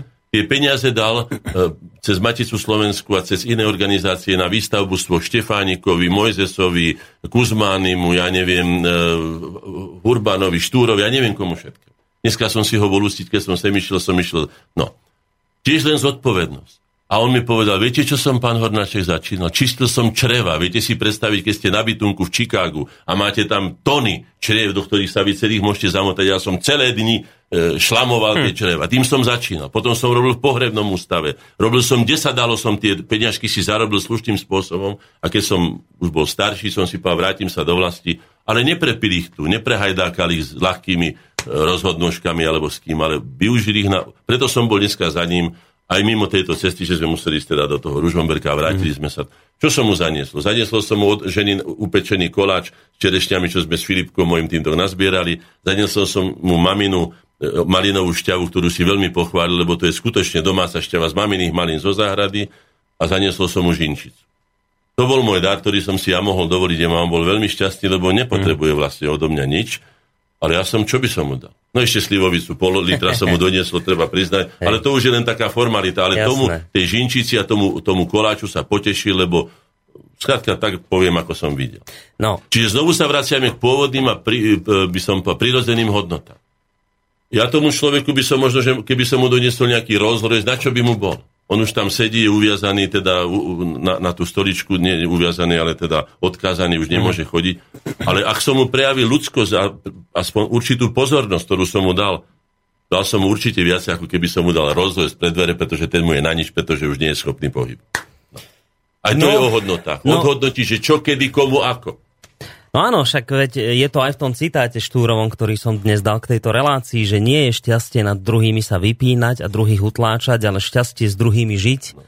Rovne vzdelanými, rovne šťastnými, rovne spokojnými. Ja by som to, vás, no, áno, no, prosil, keďže sme pri hodnotách, lebo musím sa už pozerať aj hodinky trošku. no. Ja tu mám prichystanú naše hodnoty, podľa ktorých žije spoločnosť Korene, obnovená Slovenská národná rada, čo je náš, naša hierarchia. Ja vám, ja vám hneď čo nechám povedať. Len ešte sa vás chcem opýtať tú vec, že ja som sa pýtal teda na tú církev, dobre, viete, že ja, rozum, aj církev, ja, ja rozumiem... Aj škola, aj média, aj osobnosti, aj autority, aj obyčajný človek, aj otec a mama vo svojich, všetci musíme sa do toho zapojiť. Ak sa nezapojíme, samozrejme musíme najprv vyradiť ten balast, ktorý sa varí na tie deti. Musíme povedať, že si no, musíme no, uchrániť no, svoj média. To, toto, toto, že ako to urobiť? Musíme ísť cez politikov. Oni musia nás odvahu v sebe a povedať, túto špinu my do tých detí jednoducho nenecháme súkať.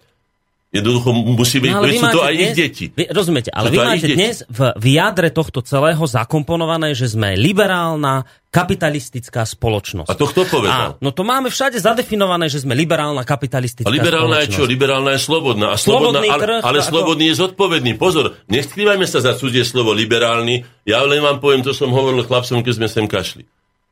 Uh, Giuseppe Verdi je Jožo Zelený. Keby niekto sa u nás nazýval Jožo Zelený, tak sa mu všetci budú smieť. Ale Helmut Kohl je Helmut Kapusta. Tie sa nehamlo za svoje meno.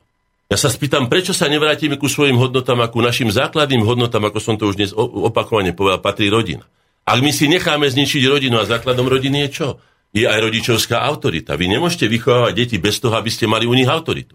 Lebo aj to najmenšie maličké decko, ktoré je vychované na tých, na tých pahodnotách z tej tejto, vás pošle ľudovo povedané do zadku. Doslova by som pás surovo vás pošle, pretože tam sú len naučení, nehovorí učiteľka základnej školy. Viete, čo mi deti medzi sebou hovoria? Vytrhnem ti plúca, vykopnem ti mozog, rozkopem ti, ja neviem, pohlavy a tak ďalej. Toto sa dozvedajú naše deti v televízii a my to dopustíme a my sa nevieme brániť voči tomu. No evidentne nie. No ja osobne vám môžem povedať, že je potrebné tlačiť na politikov v každom prípade a povedať im, že my si to neprajeme, ale nie, že my to povieme tu na. Treba sa jednoducho zobrať, ale v počte skutočne zretela hodnom, ako to povedal profesor Ďurica, ak vás príde tam 500, to si nikto nevšimne. Ak vás tam príde 10 tisíc ľudí alebo 20 tisíc ľudí, budú musieť s tým niečo robiť. No ale evidentne sa a... ľudia spojiť nevedia pre takúto vec. No, Rozumiete, že tam je otázka to, tých to... autorít, to znamená, že tá autorita musí, pretože pod kým sa ľudia spoja. Viete veľmi dobre, že teraz, ja neviem, Blaho či Chmelár sa volá ten a mm-hmm. Čarnogusky proti vojne a tak ďalej. Lenže ani jeden z nich nemá tú autoritu, aby zvolali viac ako povedzme 300 alebo 500 ľudí. Ne? Musí sa nájsť tá autorita, ktorá skutočne autoritou je, no, či už v oblasti cirkevnej. Ma... Mňa sa nepýtajte, nie že mňa sa nepýtajte, aj mňa sa môžete pýtať, ale treba tú autoritu aj hľadať, aj ho vytvárať. Autorita sa vytvára okrem iného aj tým, že on niečo znamená, ale aj je akceptovaná spoločenstvo.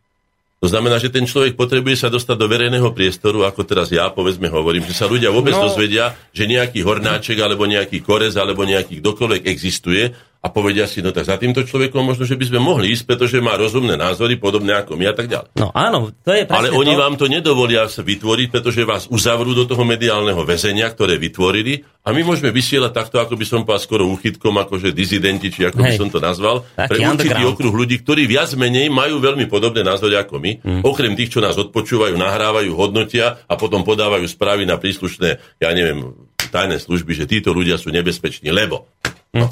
Viete, len, len e, to je to, čo sme sa aj pred reláciou my rozprávali, ja to teraz poslucháčom poviem, že, že bavili sme sa, lebo máme túto na, na stene Ľudovita Štúra. A bavili sme sa aj preto, lebo ja som bol však na tej hre v divadle, že ten Štúr to mal ťažké v tej dobe, ale že o jednu, o jednu vec to mal predsa len ľahšie, že on bol autoritou a ten jednoduchý človek ho počúval. Proste nediskutoval s ním, neprotirečil mu, lenže vy dnes máte tento problém. Nie je to problém len v tom, že autority sú dnes mediálne na periférii, ale máte problém v tom, že s vami sa bude hlupák hádať dnes. Dnes ľudia majú pocit, jednoduchý človek má pocit, že zjedol všetku múdrosť sveta. So Štúrom sa jednoduchý človek nehádal. No. Štúra brali ako autoritu, ale dnes vás jednoduchý človek pošle do riti, lebo, lebo si pomyslí, že čo vy tu máte... No takto, predovšetkým ten jednoduchý ten človek väčšinou patrí do tej kategórie tých 70-80% ľudí, ktorí veľmi nemajú záujem o tieto veci. No. Preto vytvorili tí, ktorí chcú ovládnuť tento svet, vytvorili tú najväčšiu jamu alebo pasu, pre dušu týchto ľudí alebo pre týchto ľudí vôbec a to je konzumný štýl života. To znamená, že oni, ja tomu hovorím podpupková kultúra, to znamená, že im zabezpečia to, čo je žalúdok, ja neviem, pohlavie a tie ostatné veci, poprechádzajú sa po svete, tie nožičky zabezpečia, hento, posetkáme si pritelka, zabavíme sa, pivko si, všetko je to odpupka. A úplne vynechajú polovicu tej ľudskej, ľudského tvora a zámerne to robia. Čiže vieme, o čo im ide, pretože vieme aj to, že keď chce niekto poraziť toho druhého, to už je z Kautíriu Čanakiu, e, z radcu kráľa Chandraguptu, to je, myslím, 4. storočie pred našim letopočtom, stará indická filozofia z Arta Shastri, čo teraz budem hovoriť. Keď chcete ovládnuť toho druhého, vnúte mu svoj spôsob života, teda svoj hodnotový systém. Otrávite ho. Si predstavte, že sú dvaja ľudia, ktorí hrajú za pingpongovým stolom a jeden je obranár a druhý je útočník. Obidvaja môžu byť geniálni a by som povedal neporaziteľní mm. pingpongisti, ale vyhrá ten, ktorý vnúti tomu druhému spôsob hry. Ak vnúti útočník e, obrancovi útočný spôsob hry, prehrá obranca. Ak vnúti obranca obranný spôsob hry útočníkovi, prehrá útočník. To už dávno vedia, že kto vám vnúti otrávený, ja keď vám dám otrávené jedlo, alebo otrávený hodnotový systém, tak vás vlastne, ako by som vypustím vašu dušu. Tá duša, ktorá by sa mala rozvíjať, nabalovať nové a nové hodnoty, rozvíjať tie hodnoty, ktoré sú, je vypustená, je, je stratená, skladka ne, neplní si svoju úlohu. To oni veľmi dobre vedia. Preto sa zmocnili médiá a najväčšie peniaze. Ale tu sú, nie že médiá na vine, tu sú na vine tí, tí prestitúti, ako to pán Hudio hovorí, alebo tí zapredanci, ktorí sa na túto špinavú úlohu dajú. Pretože toto kladivo za tie judárske peniaze, ktoré na to dostanú, padne aj na nich, vedia ich deti sú otrávené. Aj oni raz budú odkázaní, ako tento pán e, Mišik, čo som ho spomínal, sedieť na tom, ako to oni hovoria, gramafóne, hej, pod sebou mať už len tú latrinku a prežívať ako si. Hej? Potom ako sa budú ku tým ľuďom? Potom si budú, ale už bude neskoro vyčítať, ako sme to vychovali vlastné deti. Aké hodnoty sme im dali. Preto sa chcem vrátiť, aby sme teda no, ne, nielen to sme si zglosovali. Situáciu nakoniec tak, ako hodnotíme my, myslím, že väčšina rozumných ľudí vníma takto, ako je. Že skladka je veľmi krajná, napätá, zlá, uberáme sa zlým smerom, ale treba navrhnúť riešenie. Ja si teda dovolím povedať, že my sme obnovili Slovenskú národnú radu 1848. Slovenských národných rád v slovenských dejinách bolo, myslím, 5 lebo 6. Ale ani jedna z nich nie je taká čistá, ako bola tá prvá, zakladajúca kde boli jej zakladatelia ochotní obetovať pre slobodu slovenského národa jeho nezávislosť od uhorskej štátnej moci, ktorú vyhlásili na Mijave 19. septembra 1848 aj svoje životy. To sa nám ani jednému zatiaľ nestalo. Ani jeden z nás sa nemôže rovnať im, pretože oni sa postavili skutočne s holou hruďou pre tie cekopierovské jednotky, ktoré tam boli, či iných e, honvédov alebo niekoho a skutočne ktorákoľvek gulka ich mohla zabiť. A mnohí mali aj deti, mnohí mali rodičov, čiže dávali skutočne to najvzácnejšie. To si povedzme.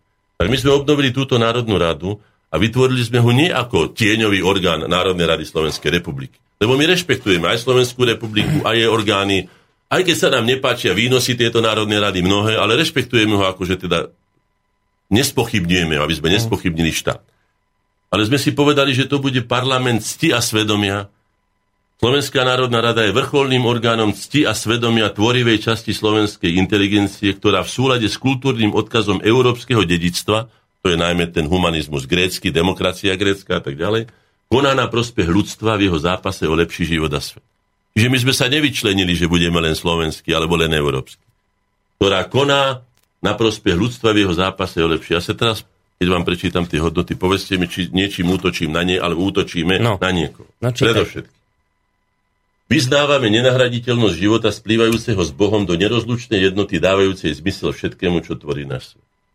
Takto vidíme svet, toto sme podpísali, podpísala to Laco Ťažký, Julius Binder, Eva Kristínová a moja maličko.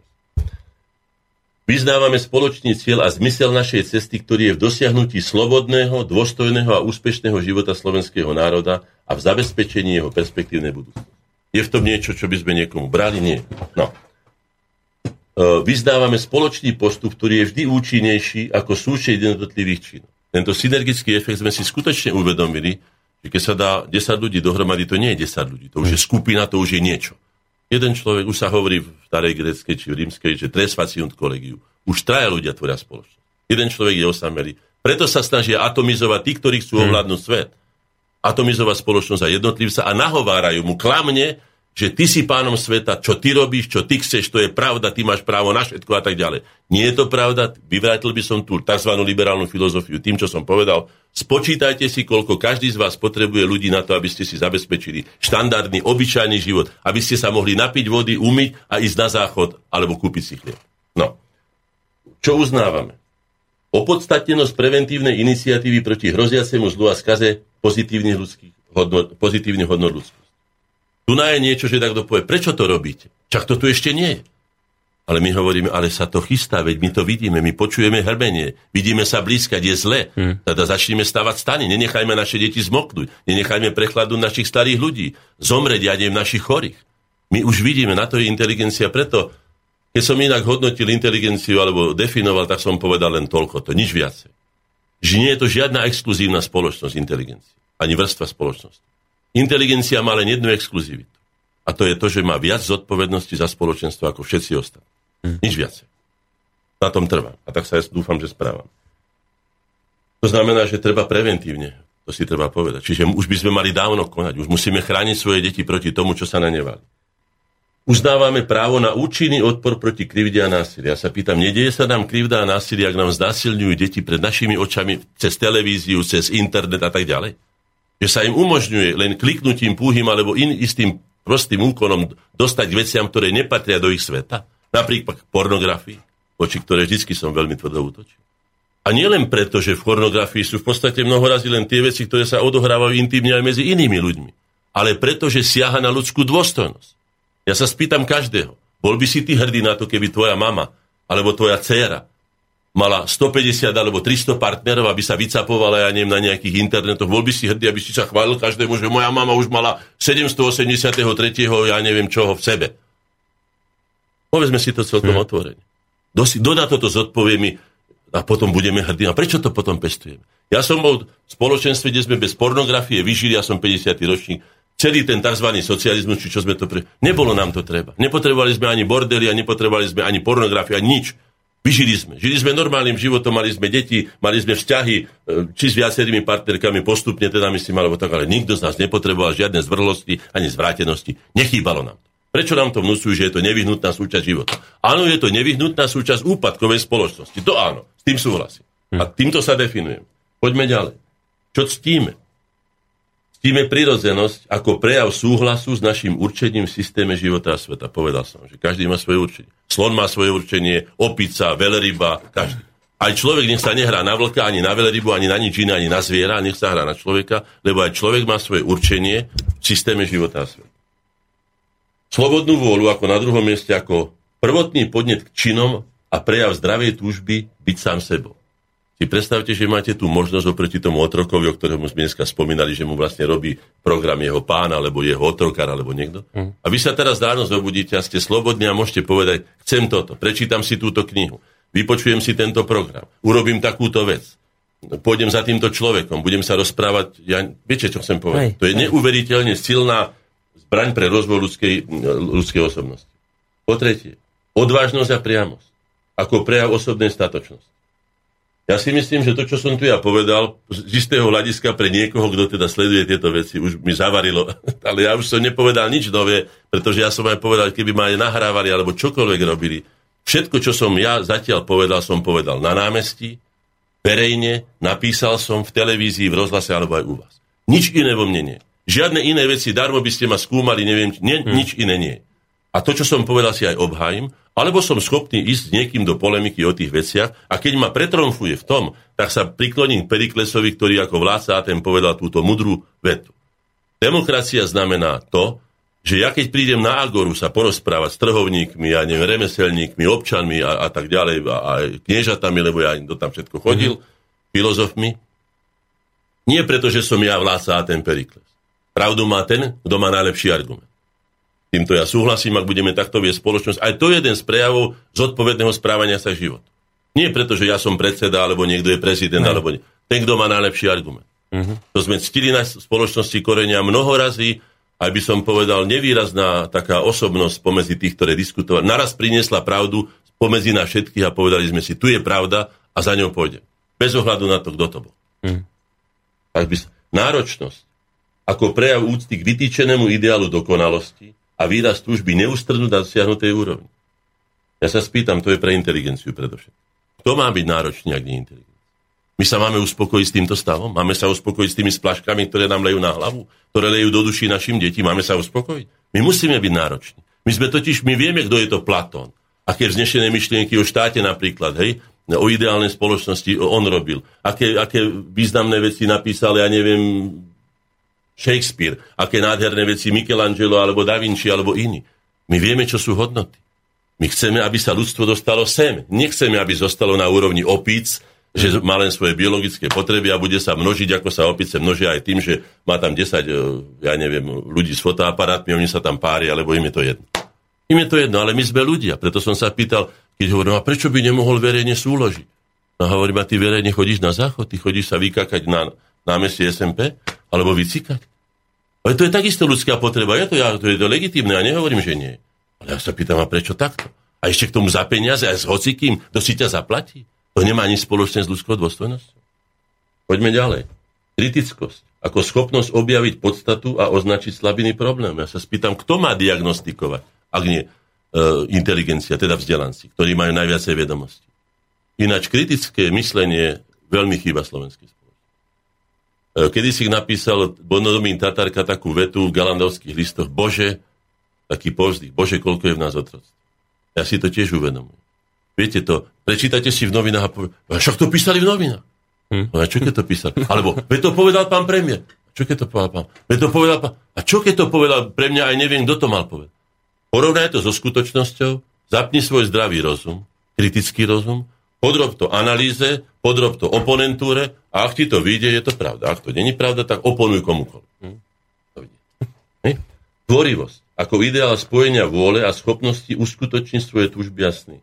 Tej tvorivosti som trošku povedal na adresu tých, ktorí odchádzajú zo Slovenska dnes. Ide tu relatívne. Najlepšie zo všetkých časov, ktoré sme my Slováci zažili. Nikdy sme takú slobodu nemali, aj keď to nie je ani zďaleka sloboda absolútna, pretože jednak neexistuje taká sloboda, to je prvá vec, každý je od niečoho závislý. Už len keď niekto hovorí o slobode, sa ho spýtam, počúvaj, ty nedýchaš? No dýcham. A nepiješ vodu? No pijem. No tak ako chceš povedať, že si slobodný? Si totálne závislý na vzduchu a na vode, napríklad. Aha. A na jedle, a neviem na akých veciach si závislý. Tak čo rozprávaš mi o, o nejaké, a, Treba len také banány. No. Poďme ďalej. Prezieravosť. Ako rozumné využitie získaných skúseností. Ja sa spýtam, kde my využívame svoju, e, svoju historickú skúsenosť, ktorú máme. My patríme k jedným z najskúsenejších národov sveta pretože sme fackaní z každej strany. My sme tu skutočne, ako som to čítal v tom vyznaní, keď ste to počúvali, sme križovatkou Európy. Tu sa, tu sa striedali, z východu sme dostali, zo západu, zo severu, z juhu, kde sa len dal. Ja si myslím, a kto sa už teda má poučiť na svojej vlastnej škode, ak nie my. Hm. Ale len vtedy, keď budeme pravdivo vykladať svoje vlastné dejiny a keď sa budeme zodpovedne správať vlastnému odkazu vlastných dejín a brať hodnoty, ako aj hodnotu historickej pravdy, tak ako sa odohrali. Nie tak, ako si to predstavuje pán Marx, ktorý sa diskvalifikoval svojim rasizmom voči Slovanom, alebo pán Košút, alebo ja neviem kto, alebo pán, ja neviem aký ideológ, a nám bude vysvetľovať. My máme výsadné právo, či som to hovoril, alebo nie, ale zopakujem to, my tu sme ako v oblahnutom hrade. a obranca oblahnutého hradu, kde sú všetci jeho susedia silnejší, Poliaci, Ukrajinci, Maďari, Rakúšania, aj Česi, pri najmenšom dvakrát. Má svoje pocity a má svoje právo o týchto pocitoch povedať pravdu vo svojich vlastných dejinách ako skúsenosť a povedať svojim potomkom. Toto robte, tomuto sa vyhnite. Na toto doplatíte, toto vám pomôže. Kto iný, ak nie my? Kto nám bude vykladať vlastné dejiny a pocity obrancu na, na tej veži, keď vidím, že oproti mne je 10 tisíc krát viacej vojakov ako ja. A mám za sebou deti, a mám za sebou rodinu, a mám za sebou hodnoty, ktoré tu nechal Štúr, Henten a Tamten a Bernolak a neviem čo všetko. A nechám to len tak spustošiť. Vzdám sa po dobrodky, otvorím im brány, alebo rozťahnem nohy, alebo čo urobím. Aj to je otázka osobnej hrdosti, to je jedna z tiež veľkých hodnot. Poďme ďalej. To bol tá prezieravosť. My už musíme vedieť, my sa nemôžeme tvariť ako vyorané myši, že je, oni nás napadli, veď pochopiteľne. Keď sa nevieš brániť, nemáš armádu ani na tretinu e, obrany hraníc a posielaš si do Afganistanu vojakov a túto by si mal brániť a doplniť a, a zaviesť aj normálnu e, vojenskú povinnosť. Veď sa nám s chlapov stávajú uh, baby. No však... Veď to, si povedzme, od... nikomu by sa nič... Povedať, že tu to je základná povinnosť brániť. Bránite vy svoje deti ako otec? Ako otec. No. No bránite. Keby kdokoľvek z nich išiel, možno, že aj keby chlap od vás ešte o meter vyšší, aj tak, no čo vám zostane pre Krista Pane vede? Necháte si zmrzači deti. Aj keby ste padli. To je aj z prírody známe, že aj kačka sa pustí po, proti líške. Toto hrdinstvo, to, táto obetavosť pri ochrane vlastných detí je aj v prírode veľmi známa. My na svoje deti kašleme. My ich necháme devastovať ich naj, najpodstatnejšiu podstatu, hodnotový systém, necháme ich vo vlastných obyvačkách. Poďme ďalej. Nezávislosť ako najvyšší stupeň slobody myslenia a konania. Samozrejme, to je trošku nadnesené, lebo poviem, nezávislosť neexistuje. To som teraz vysvetlil. Mm. Sme závislí od toľkých vecí, že sa čudujem tým ľuďom, ktorí sú závislí na drogách a preto si myslím, že by bolo treba viesť aj kampaň pre najmä pre mladých ľudí, ktorí si to slovo sloboda, až by som povedal, nadsadzujú do, do absolútnej, by som povedal, zboštenia. Povedať im, každá závislosť ťa zbavuje slobody. Nie to drogová závislosť, ktorá ťa zbaví ešte aj zdravia a ešte aj život a mnohorazí aj dôstojnosti, lebo človek, ktorý je pod vplyvom drog, viete, že veľmi ľahko schopný a prostitúcia, kadečo, len aby si zabezpečil skladačku. A toto by mali vyučovať na školách a toto by mali deťom povedať. Nie, že by im povedali nefajči, lebo nedroguj, lebo čo. Zbavuje ťa to slobody. Sloboda je veľmi vratká, je málo, sme závislí na mnohých veciach a ty sa ešte zbavuje slobody ďalšou závislosťou a zostaneš doslova na tom dealerovi odkazaný a budeš chodiť za ním ako psíček a budeš schopný mu urobiť čokoľvek, len aby si dostal svoj pocit ja neviem, pol hodiny blaha, lebo ja neviem čo. Si taký chudák, treba sa ho spýtať. Ďalšia hodnota, obetavosť ako prejav schopnosti povýšiť spoločne na svoje vlastné. Tu je typický príklad štúrt, o ktorom som hovoril. Ten človek si mohol zabezpečiť exkluzívny život. Ale obetoval sa pre svoj národ, dopadol ako dopadol, ale zanechal svetlú stopu na našom tmavom nebi našich dejín ako jeden skutočný meteor, ktorý, ktorý svieti a bude svietiť, pokiaľ budú žiť Slováci. Spravodlivosť ako najsprávnejšie riešenie vždy a za každých okolností. Toto by som sa zastavil.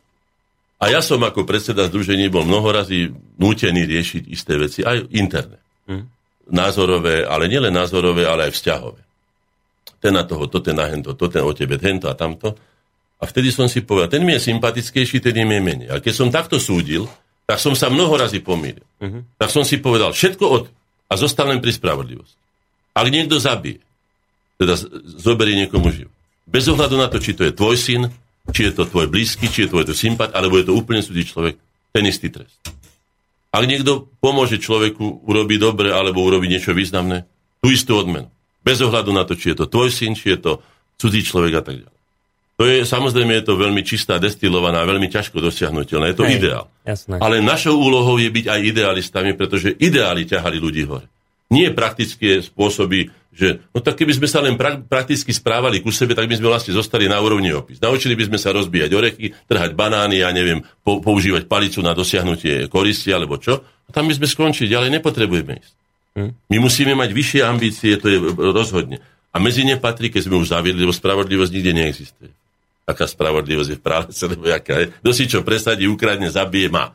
My sme, pretože sme kultúrne bytosti a to nás vlastne jediné oddeluje od toho živočísneho sveta, tak sme si zaviedli spravodlivosť. Tak ju teda dodržiavajme a my sme nastavili ideál, aj keď nebude ideálna, aspoň trošku sa jej priblížme, alebo sa snažme o ňu približovať, lebo dneska sa od nej vzdialujem. Ak je to môj stranický kolega, tak je, ne, ne, ak sme pri vláde, je ne, ne, je skrátka netrestateľný. Ale na druhej strane, ak je to človek úplne obyčajný, vie, tam je známy ten príklad, ak to neviem, či to poznáte, že akýsi už hádam aj dementný človek, starý ujko, zobral pár hrozienok a behom týždňa ho odsúdili na, ja neviem, pol roka väzenia za akúsi škodu. A zlodejov, ktorí ukradli miliardy tomuto no. národu, ktorí sa nám dodneska vycierajú cez obrazovky ako politickí predstavitelia, nedotknutelní, alebo ako celebrity z titulných no. stránok novín, títo ľudia. No. Takže kde sme ďaleko? Takže tohle. A potom posledné, alebo teda zatiaľ posledné z toho, čo my tu máme napísané, múdrosť, ako dôkaz schopnosti obstať v skúškach života a obhájiť si v ňom svoje miesto. Ja osobne považujem, preto máme v našom teda v jednotnom hesle múdrosť, svornosť, vytrvalosť. Múdrosť za, za, za to najvyššie, čo človek môže svojou psychikou a svojou celou svojou bytosťou, svojou, svojou. Nič viacej nepozná. Múdrosť totiž znamená nielen, že vieme, čo, to vie mnoho ľudí, ale do, vieme aj ako, kedy, s kým, za akých okolností, prečo, aké to bude mať dôsledky. Tam je nesmierne veľa vzťahov. Hmm. Múdrosti sa stretá všetko, čo ja osobne tej oblasti intelektu poznám. Preto som to dal teda na tú akože posledné miesto, ale v podstate na vrcholné miesto. Takže toto sú naše hodnoty. Prirodzenosť, slobodná vôľa, odvážnosť a priamosť, náročnosť, kritickosť, tvorivosť, prezieravosť, nezávislosť, telavedomá vytrvalosť, obetavosť, nežistnosť a úprimnosť, spravodlivosť a múdrosť. A bol by som rád, keby mi niekto to aj vyoponoval, alebo dal úplne iný a keby sa ujal v tejto spoločnosti a pomáhal jej žiť lepší a bohatší a dôstojnejší ľudský život, bol by som skutočne veľmi rád že by tomu hádam mohla pomôcť aj naša relácia. No ja si myslím, že po týchto slovách už sa nič iné nepatrí, len niečo zahrať hádam. A máme potom, ešte 20 minút. Veď máme, to... ale máme tu aj nejaké maily, tak aby sme sa aj k ním dostali, no, lebo vidím, že tu máme aj od Jana z Detvy mail s raz, dva, tri či štyrmi otázkami, tak poďme niečo zahrať. A po tej pesničke by sme sa potom pozreli na maily, ktoré nám môžete posielať na studiozavinač.slobodnyvysielac.sk, takisto na Facebooku a môžete nám aj zatelefonovať 048 381 01 01. A my si teraz dáme zase hudobnú prestávku v podaní môjho hostia, Ana Miliama Hornáčka.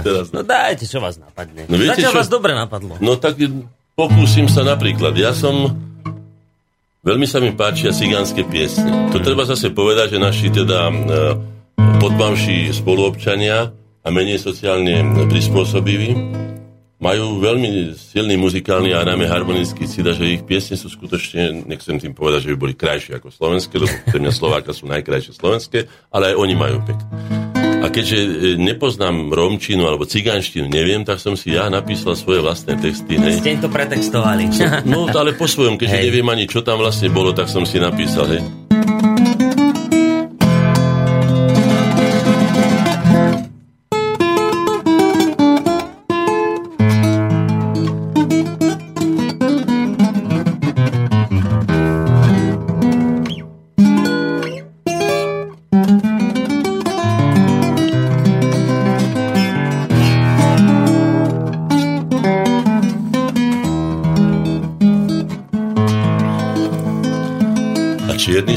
Bielý smiech. Trblietavá krása, cigánske dievčatko. Chvíľu áno, chvíľu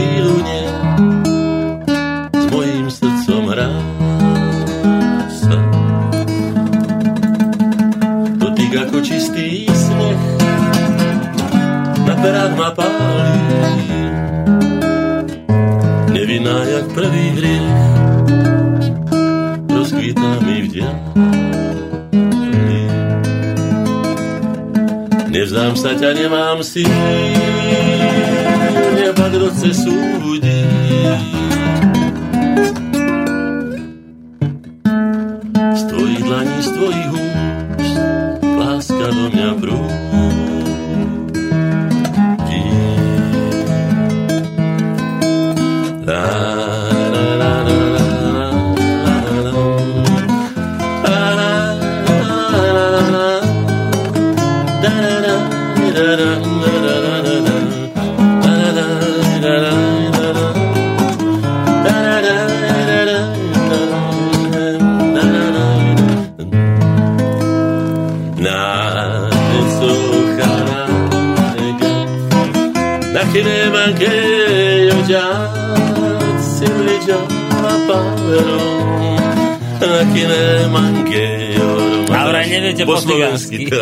Neviem, čo som spieval. Mm, srdce voľné ako vták. Vráť mi, vráť mi, vráť. V srdci som ťa čistú zachoval. Ostatné všetko spál. V srdci som ťa čistú zachoval. Ostatné všetko spál. Po polu vietor krídla dá. Neskúšaj byť na mňa zlá. Pod nohami páli nepokoj, nebudem viacej tvoj. Pod nohami páli nepokoj, nebudem viacej tvoj. La, la, la, la, la, la, la, la, la, la, la,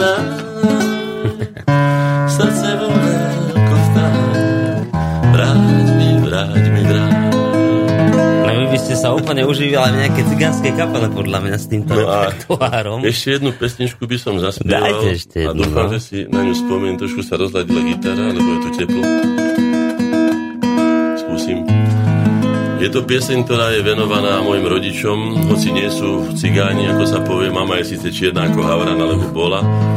Otec bol svetlovlasý. Ja som tak na tej polceste, ako sa hovorí. A jedna pieseň, ktorá sa mi hodila k tomu, čo mi oni do života dali.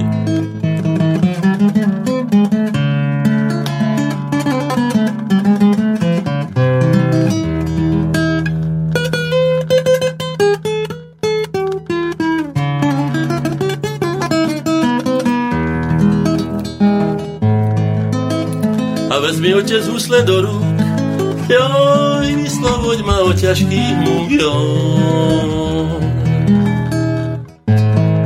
Na juh letia divé husy, moje srdce s nimi musí. Joj, na juh letia divé husy, moje srdce s nimi musí. A vezmi mama chleba do rúk, hoj, odkroj z neho veľký okruh, joj zaviaž mi ho do uzlíčka, veď tak robíš od malička. A vaše srdce slzou zrosí, viem, odchádza vám posledný syn, jo. Kým však vzlietnem do oblohy, boskám vaše bosé nohy. No, kým však vzlietnem do oblohy, boskám vaše bosé nohy a žiadne výšky sa nebojím, jo, leže sa mi nezahojí, jo. Detstvo, ktoré zrázam s vami, jeho teplo pod krídla. A hadí chodník preč maláka, jo, vychovali ste tuláka, jo. Na vlasy vám snežík padol, ani ja som neomládol. Ale srdce nechce starnúť, oj, každý rok maláka na púď, oj.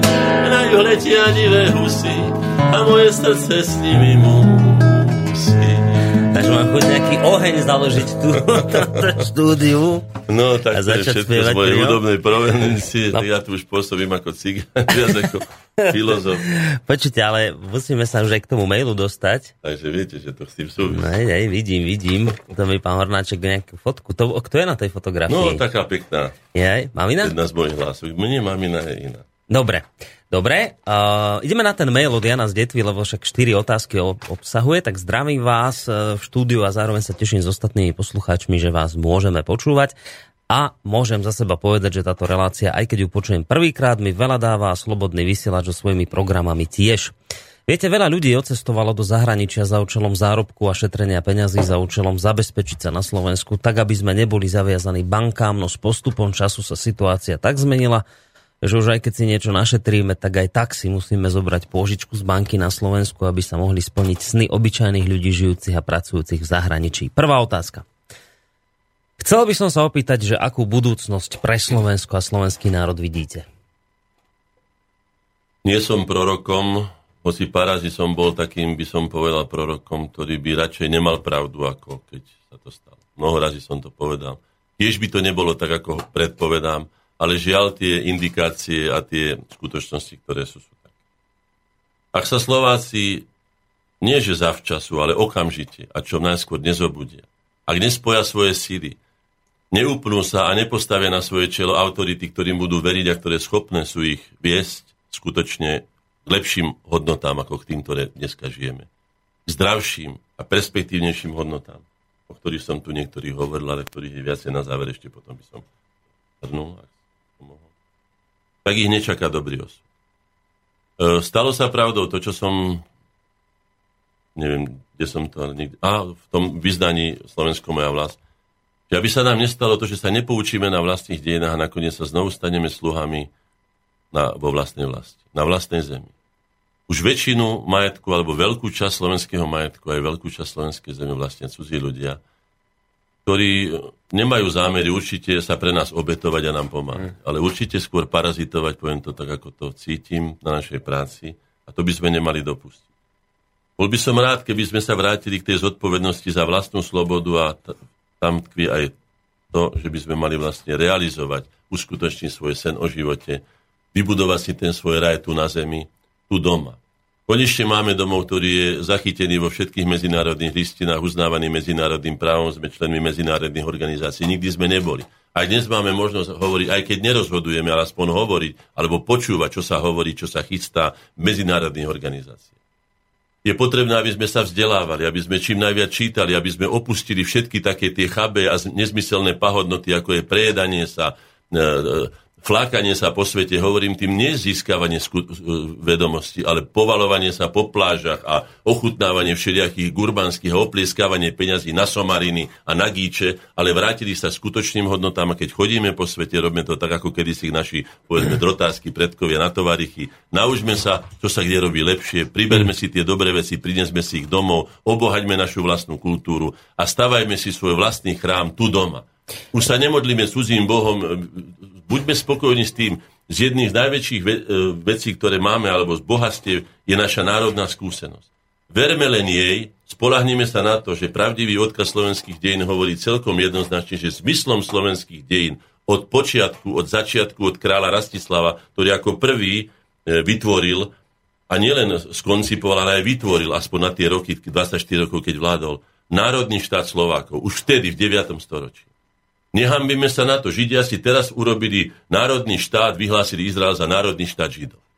Ak to oni mohli urobiť, a prečo by sme sa mali hambiť, že toto je národný štát Slovákov? Sme tu vo väčši. To neznamená, že by sme vylúčili ostatných, alebo hmm. že by sme niekomu bránili používaní jeho jazyka, ale dohodnime sa na tom, že štátnym jazykom je slovenský jazyk, ktorý sa musia naučiť všetci, aby sme sa dohodli, pretože poriadok musí byť, inak sa nedá riadiť spoločnosť ale rešpektujme aj iné kultúry, komunikujme s nimi, priateľme sa s nimi, ale za dohodnutých podmienok a nie, aby sa stalo, že Slovák je diskriminovaný na vlastnom území. Nemám do toho skočiť, nie, pretože by ste zle hovorili, ale aby sme stihli ten mail celý prejsť. Druhá otázka znie zo strany Jana z Detvy, že ako by som ja ako Slovák žijúci, a viem o mnohých takých, že ako by som ja ako obyčajný občan mohol urobiť preto, čo by som mohol urobiť preto, aby sa situácia na Slovensku zmenila? Môžete urobiť všetko, čo je vo vašich silách. Ja neviem, čo je vo vašich silách, ale vy to viete lepšie ako ja. To znamená, že nezanedbávajte ani to, že keď vidíte, že je niečo špinavé na ulici, ja sa nechám im zdvihnúť niečo, keď vidím, že to špatí hlavné mesto, kde žijem, Bratislavu. Je to moje mesto, je to moja prezentácia. Nikto nás nedelí na KDH, SDL, lebo ja neviem, čo všetko existuje. Hej. Sme Slováci, máme rovnaké časy. Aj Biela Bugár je rovnaký Slovák podľa pasu, ako som ja, alebo iný. To znamená, že žijeme tu na jednej lodi. To si treba uvedomiť. Zdieľame spoločný osud. Buď budeme spoločne úspešní, alebo spoločne zanikneme. To môžem povedať celkom zodpovedne. Treba si túto vec, uvedomiť celkom zodpovedne a povedať si tie základné hodnoty, ktoré sú. Ľudský život, naplnenie jeho zmyslu, tu doma vo vlasti, ako som povedal, už nechoďme, už choďme len potom v tovarichu, získavajme vedomosti, ale už sa neukotvujme inde, nezakladajme rodiny, neobohacujme svojou natalitou iné rodiny, začníme sa venovať aj vlastnej rodine, čo som povedal, tomu, že by sme si uvedomili, že najväčším bohatstvom ľudského života je dieťa, a pokračovanie života. Žiaden iný väčší dar neexistuje. Nakoniec dávame ho aj my, čo je z našej stránky tiež veľkým vyznamenaním, že človek môže s človekom dať ďalší život niekomu, vychovať ho, vyformovať ho v hodnotách, ktoré sú mu vzácne a tak ďalej. Nezabúdajme na ľudskú dôstojnosť. Na to je citlivý každý. Aj tá posledná prostitútka, keď je už aká je, tak na ľudskú dôstojnosť si nedá stiahnuť, hoci ho predáva každý boží deň, ale keď je na ňu stiahnete, bude sa o ňu súdiť. Čiže je to veľká hodnota, tá si ho nenechajme zjať medzi základnú vlastnosť ľudskej slo- dôstojnosti patria sloboda. Človek, ktorý nemá slobodu, nemôže byť dôstojný, pretože je manipulovaný inými, je podriadený a tak ďalej. A potom veľmi dbajme na jednu vec, ja si myslím, ktorá je veľmi dôležitá, pretože je to jediná vec, za ktorú zodpovedáme.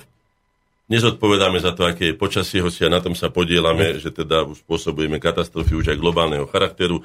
Nezodpovedáme za to, že je zemotrasenie, nezodpovedáme za to, že niekto iný spôsobil vojnu a tak za to nezodpovedám. Za mnoho vecí, napríklad na to, že sme sa narodili geneticky ako poznačení, za to nezodpovedám. Ale zodpovedáme za kvalitu ľudských vzťahov.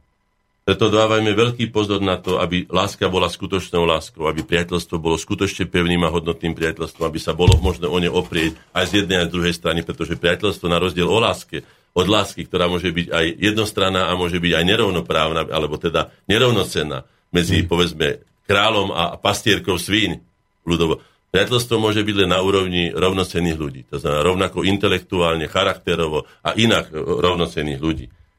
Potom je tu otázka dôvery. Je to otázka veľmi dôležitá. A na tú treba dávať veľký pozor, pretože dôvera sa veľmi ťažko nadobúda. To je tá otázka aj e, národných autorít alebo morálnych autorít. Ale dá sa stratiť jedným zlým činom. Definitívne a navždy sa dá stratiť. To sa stalo teraz jednému nemenovanému lekárovi, ktorý veľa vecí urobil pre Slovensku pre jednu hlup. Nebudeme spomínať Hej, mena. Jasne. Je to môj priateľ, veľmi ma to mrzí, že sa to stalo. Je to tak. Ale dávajme si pozor. Po, celoro, po celoživotnej tvrdej práci a kus robote, ktorý urobil aj pre slovenské zdravotníctvo, pre mnohé ľudské životy sa stane jeden hlúpy omyl, alebo ja neviem, pochybenie a stratíte dôveru na veky. Na to treba dať veľký, veľký pozor. No a teraz si dovolím teda už ako tak na záver, ak to ešte, ešte vyjde. Ak teda chceme, aby sme žili život skutočne kvalitný, dôstojný, aby sme sa niekde dostali aj z tohto závozu, v ktorom sme z tohto blata, ja som tu napísal, ktorí by mali byť predstaviteľa slovenského štátu, štátnej doktríne Slovenskej republiky. Prečítam to a o takýchto ľudí sa usilujte. Ide, idú voľby, znovu nastane šapito, voľby, slubotechna a neviem čo všetko, budú vás presviečať. Ľudia, ktorí tisíc razy sklamali, znovu sa budú uchádzať kvázi o vašu dôveru a vy im ho dáte z neviem z akých dôvodov, tak im ho nedajte. Poviem prečo. Predstaviteľa slovenského štátu, čítam a citujem, sú osobnosťami s príkladným mravným profilom, konajúce v zmysle pozitívneho odkazu slovenských dejín, od ktorých sa vyžaduje bezpodmienečná vernosť, obetavosť a bezchybná reprezentácia pri presadzovaní záujmov slovenského národa a jeho štátu. Ak takéto osobnosti nenájdete, nevolte. To vám ja môžem poradiť. No to ste v podstate zodpovedali aj Ak chcete mať poriadok doma a poriadok a čistotu vo vzťahoch, nevolte podvodníkov, nevolte ľudí, ktorí sa už skompromitovali, pretože ľudia, ktorí sa raz kompromitovali, majú tú vlastnosť, že skompromitujú. No vidíte. A to ste už v podstate aj odpovedali, že či si myslíte, že voľby 2016 pomôžu veľkej zmene. Ste hovorili, koho treba Ak sa budeme správať zodpovedne, áno. No a no pozerám, že ešte sú tu otázky, ale už to naozaj nestíhame. Ja, ak chcem teda nejako túto reláciu ukončiť s vami ešte s nejakou hudbičkou, tak by sme sa vlastne mali už rozlúčiť. A aspoň teda Viete ešte čo, poslucháčom... hudbičku. Nedáme? Máte taká, niečo ja dôležité. Dobre? Je, je to veľmi, veľmi... No. Dobre. Tak... Čo odporúčame z nášho posledného vyhlásenia? Prečítam to, čo narýchlo. Dobre. Odporúčame predstaviteľom Slovenska, aby som sa nevyčlenoval ja zo zodpovednosť. Poprvé, zamerať sa na celkové oživenie nášho národnoštátneho života s dôrazom na všestranné zvýšenie kvality slovenskej populácie, lebo malopočetné spoločenstvo môže byť úspešné iba vďaka svojej vysokej kvalite. Pričom je nevyhnutná nová motivácia slovenskej spoločnosti, vytvorená na princípe celonárodnej prosperity, a tu treba dodať ešte jednu vec, ktorú sme tam zabudli dať, a ktorú môžu prezentovať len tie neskompromitované osobnosti, nikto iný. To znamená, že najlepší príklad je osobný príklad. Mm. Darmo sú reči všetko. Keby som ja toto, čo som povedal, nemohol dokázať, tak by ma každý s týmto vysmial, čo som povedal. Ste boli bol... pokrytec, jasne. Ďalej, využívať v maximálnej možnej miere vlastné, najmä obnoviteľné zdroje, ale hlavne náš tvorivý intelektuálny potenciál, ktorý je najväčším bohatstvom každej spoločnosti. A nežadlžovať sa u cudzích subjektov. Ďalšia dobrá rada. Začať realizovať celonárodné programy s cieľom vytvoriť sebavedomú, cieľavedomú, ambicioznú, náročnú a zodpovednú spoločnosť. To je mnohogeneračná práca. To nie je práca pre jednu generáciu, ale treba s tým začať a treba začať od seba. Aj to treba povedať. Zamerať sa na školstvo a kultúru v zmysle výchovy najmä mladej generácie ku kladnému vzťahu voči hodnotám nášho národného dedictva a k našej štátnosti, na čo treba obnoviť štátom riadené aj garantované detské a mládežnícke, ale aj brané organizácie. My tu nemáme nič. Tam tu cudzí, som povedal, kradnú deti rovno z obývačky podporovať všetko, čo upevňuje slovenskú identitu, čiže stotožnenie sa s hodnotami našej kultúry a dejín, rovnako aj integritu, čiže celistvosť našej národnej osobnosti, jej štátne územie a nedotknutelnosť našich hraníc. zároveň obnoviť a podporovať činnosť Svetového kongresu Slovákov. Čiže všímať si aj naš, údy naše, ako sa hovorí, byš povedal, údy naše, ktoré sú mimo našo, našej vlasti. Sústavne posilňovať a mediálne propagovať našu národnú a štátnu identitu a integritu s cieľom vytvoriť konkurencieschopný, moderný slovenský politický národ, kde sa budú všetci jeho občania bez ohľadu na národnosť cítiť doma budovať medzinárodnú prestíž a autoritu Slovenskej republiky ako stabilného, dôveryhodného, však sebavedomého a najmä voči svojim občanom zodpovedného subjektu, to je otázka tých imigrantov. Ak my budeme mať vysporiadané zodpovedne so svojimi našimi, ja som nie proti tomu, aby sme pomohli aj komukoľvek inému. Mhm. Ale my sme sa nepodielali na rabovaní svetového bohatstva. Nemáme žiadne zásoby briliantov, ani zlata, ani neviem čo, aby sme si mohli dovoliť, keď nemáme vysporiadaný poriadok doma ešte aj ďalší posilňovať naše vzťahy a rozšírovať všestrannú spoluprácu so slovanským svetom.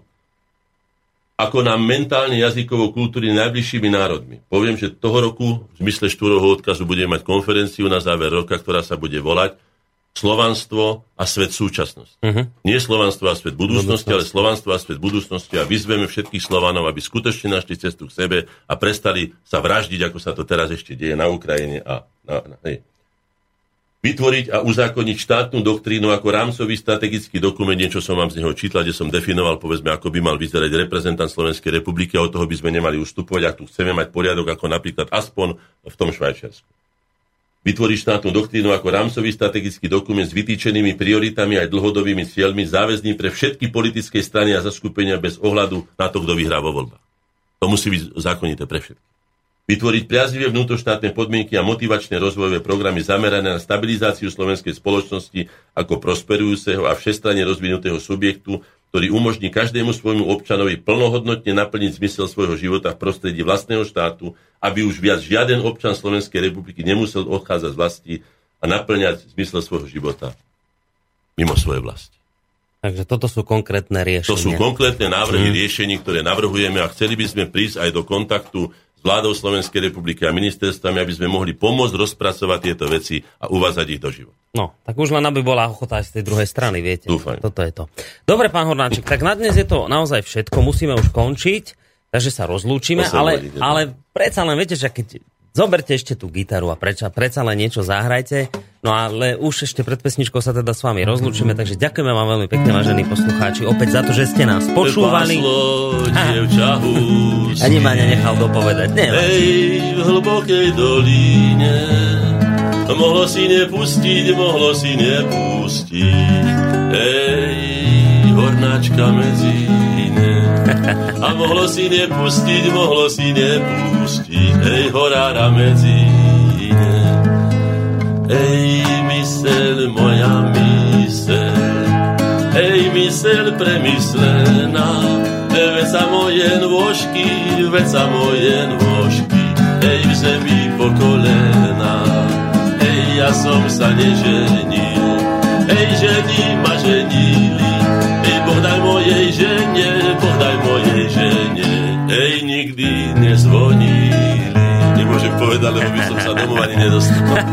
tak na zdravie a všetko dobré. Na Majte sa pekne, do počutia. William Hornáček a Boris Koroni sa s vami lúčia. Počúvate Slobodný vysielač.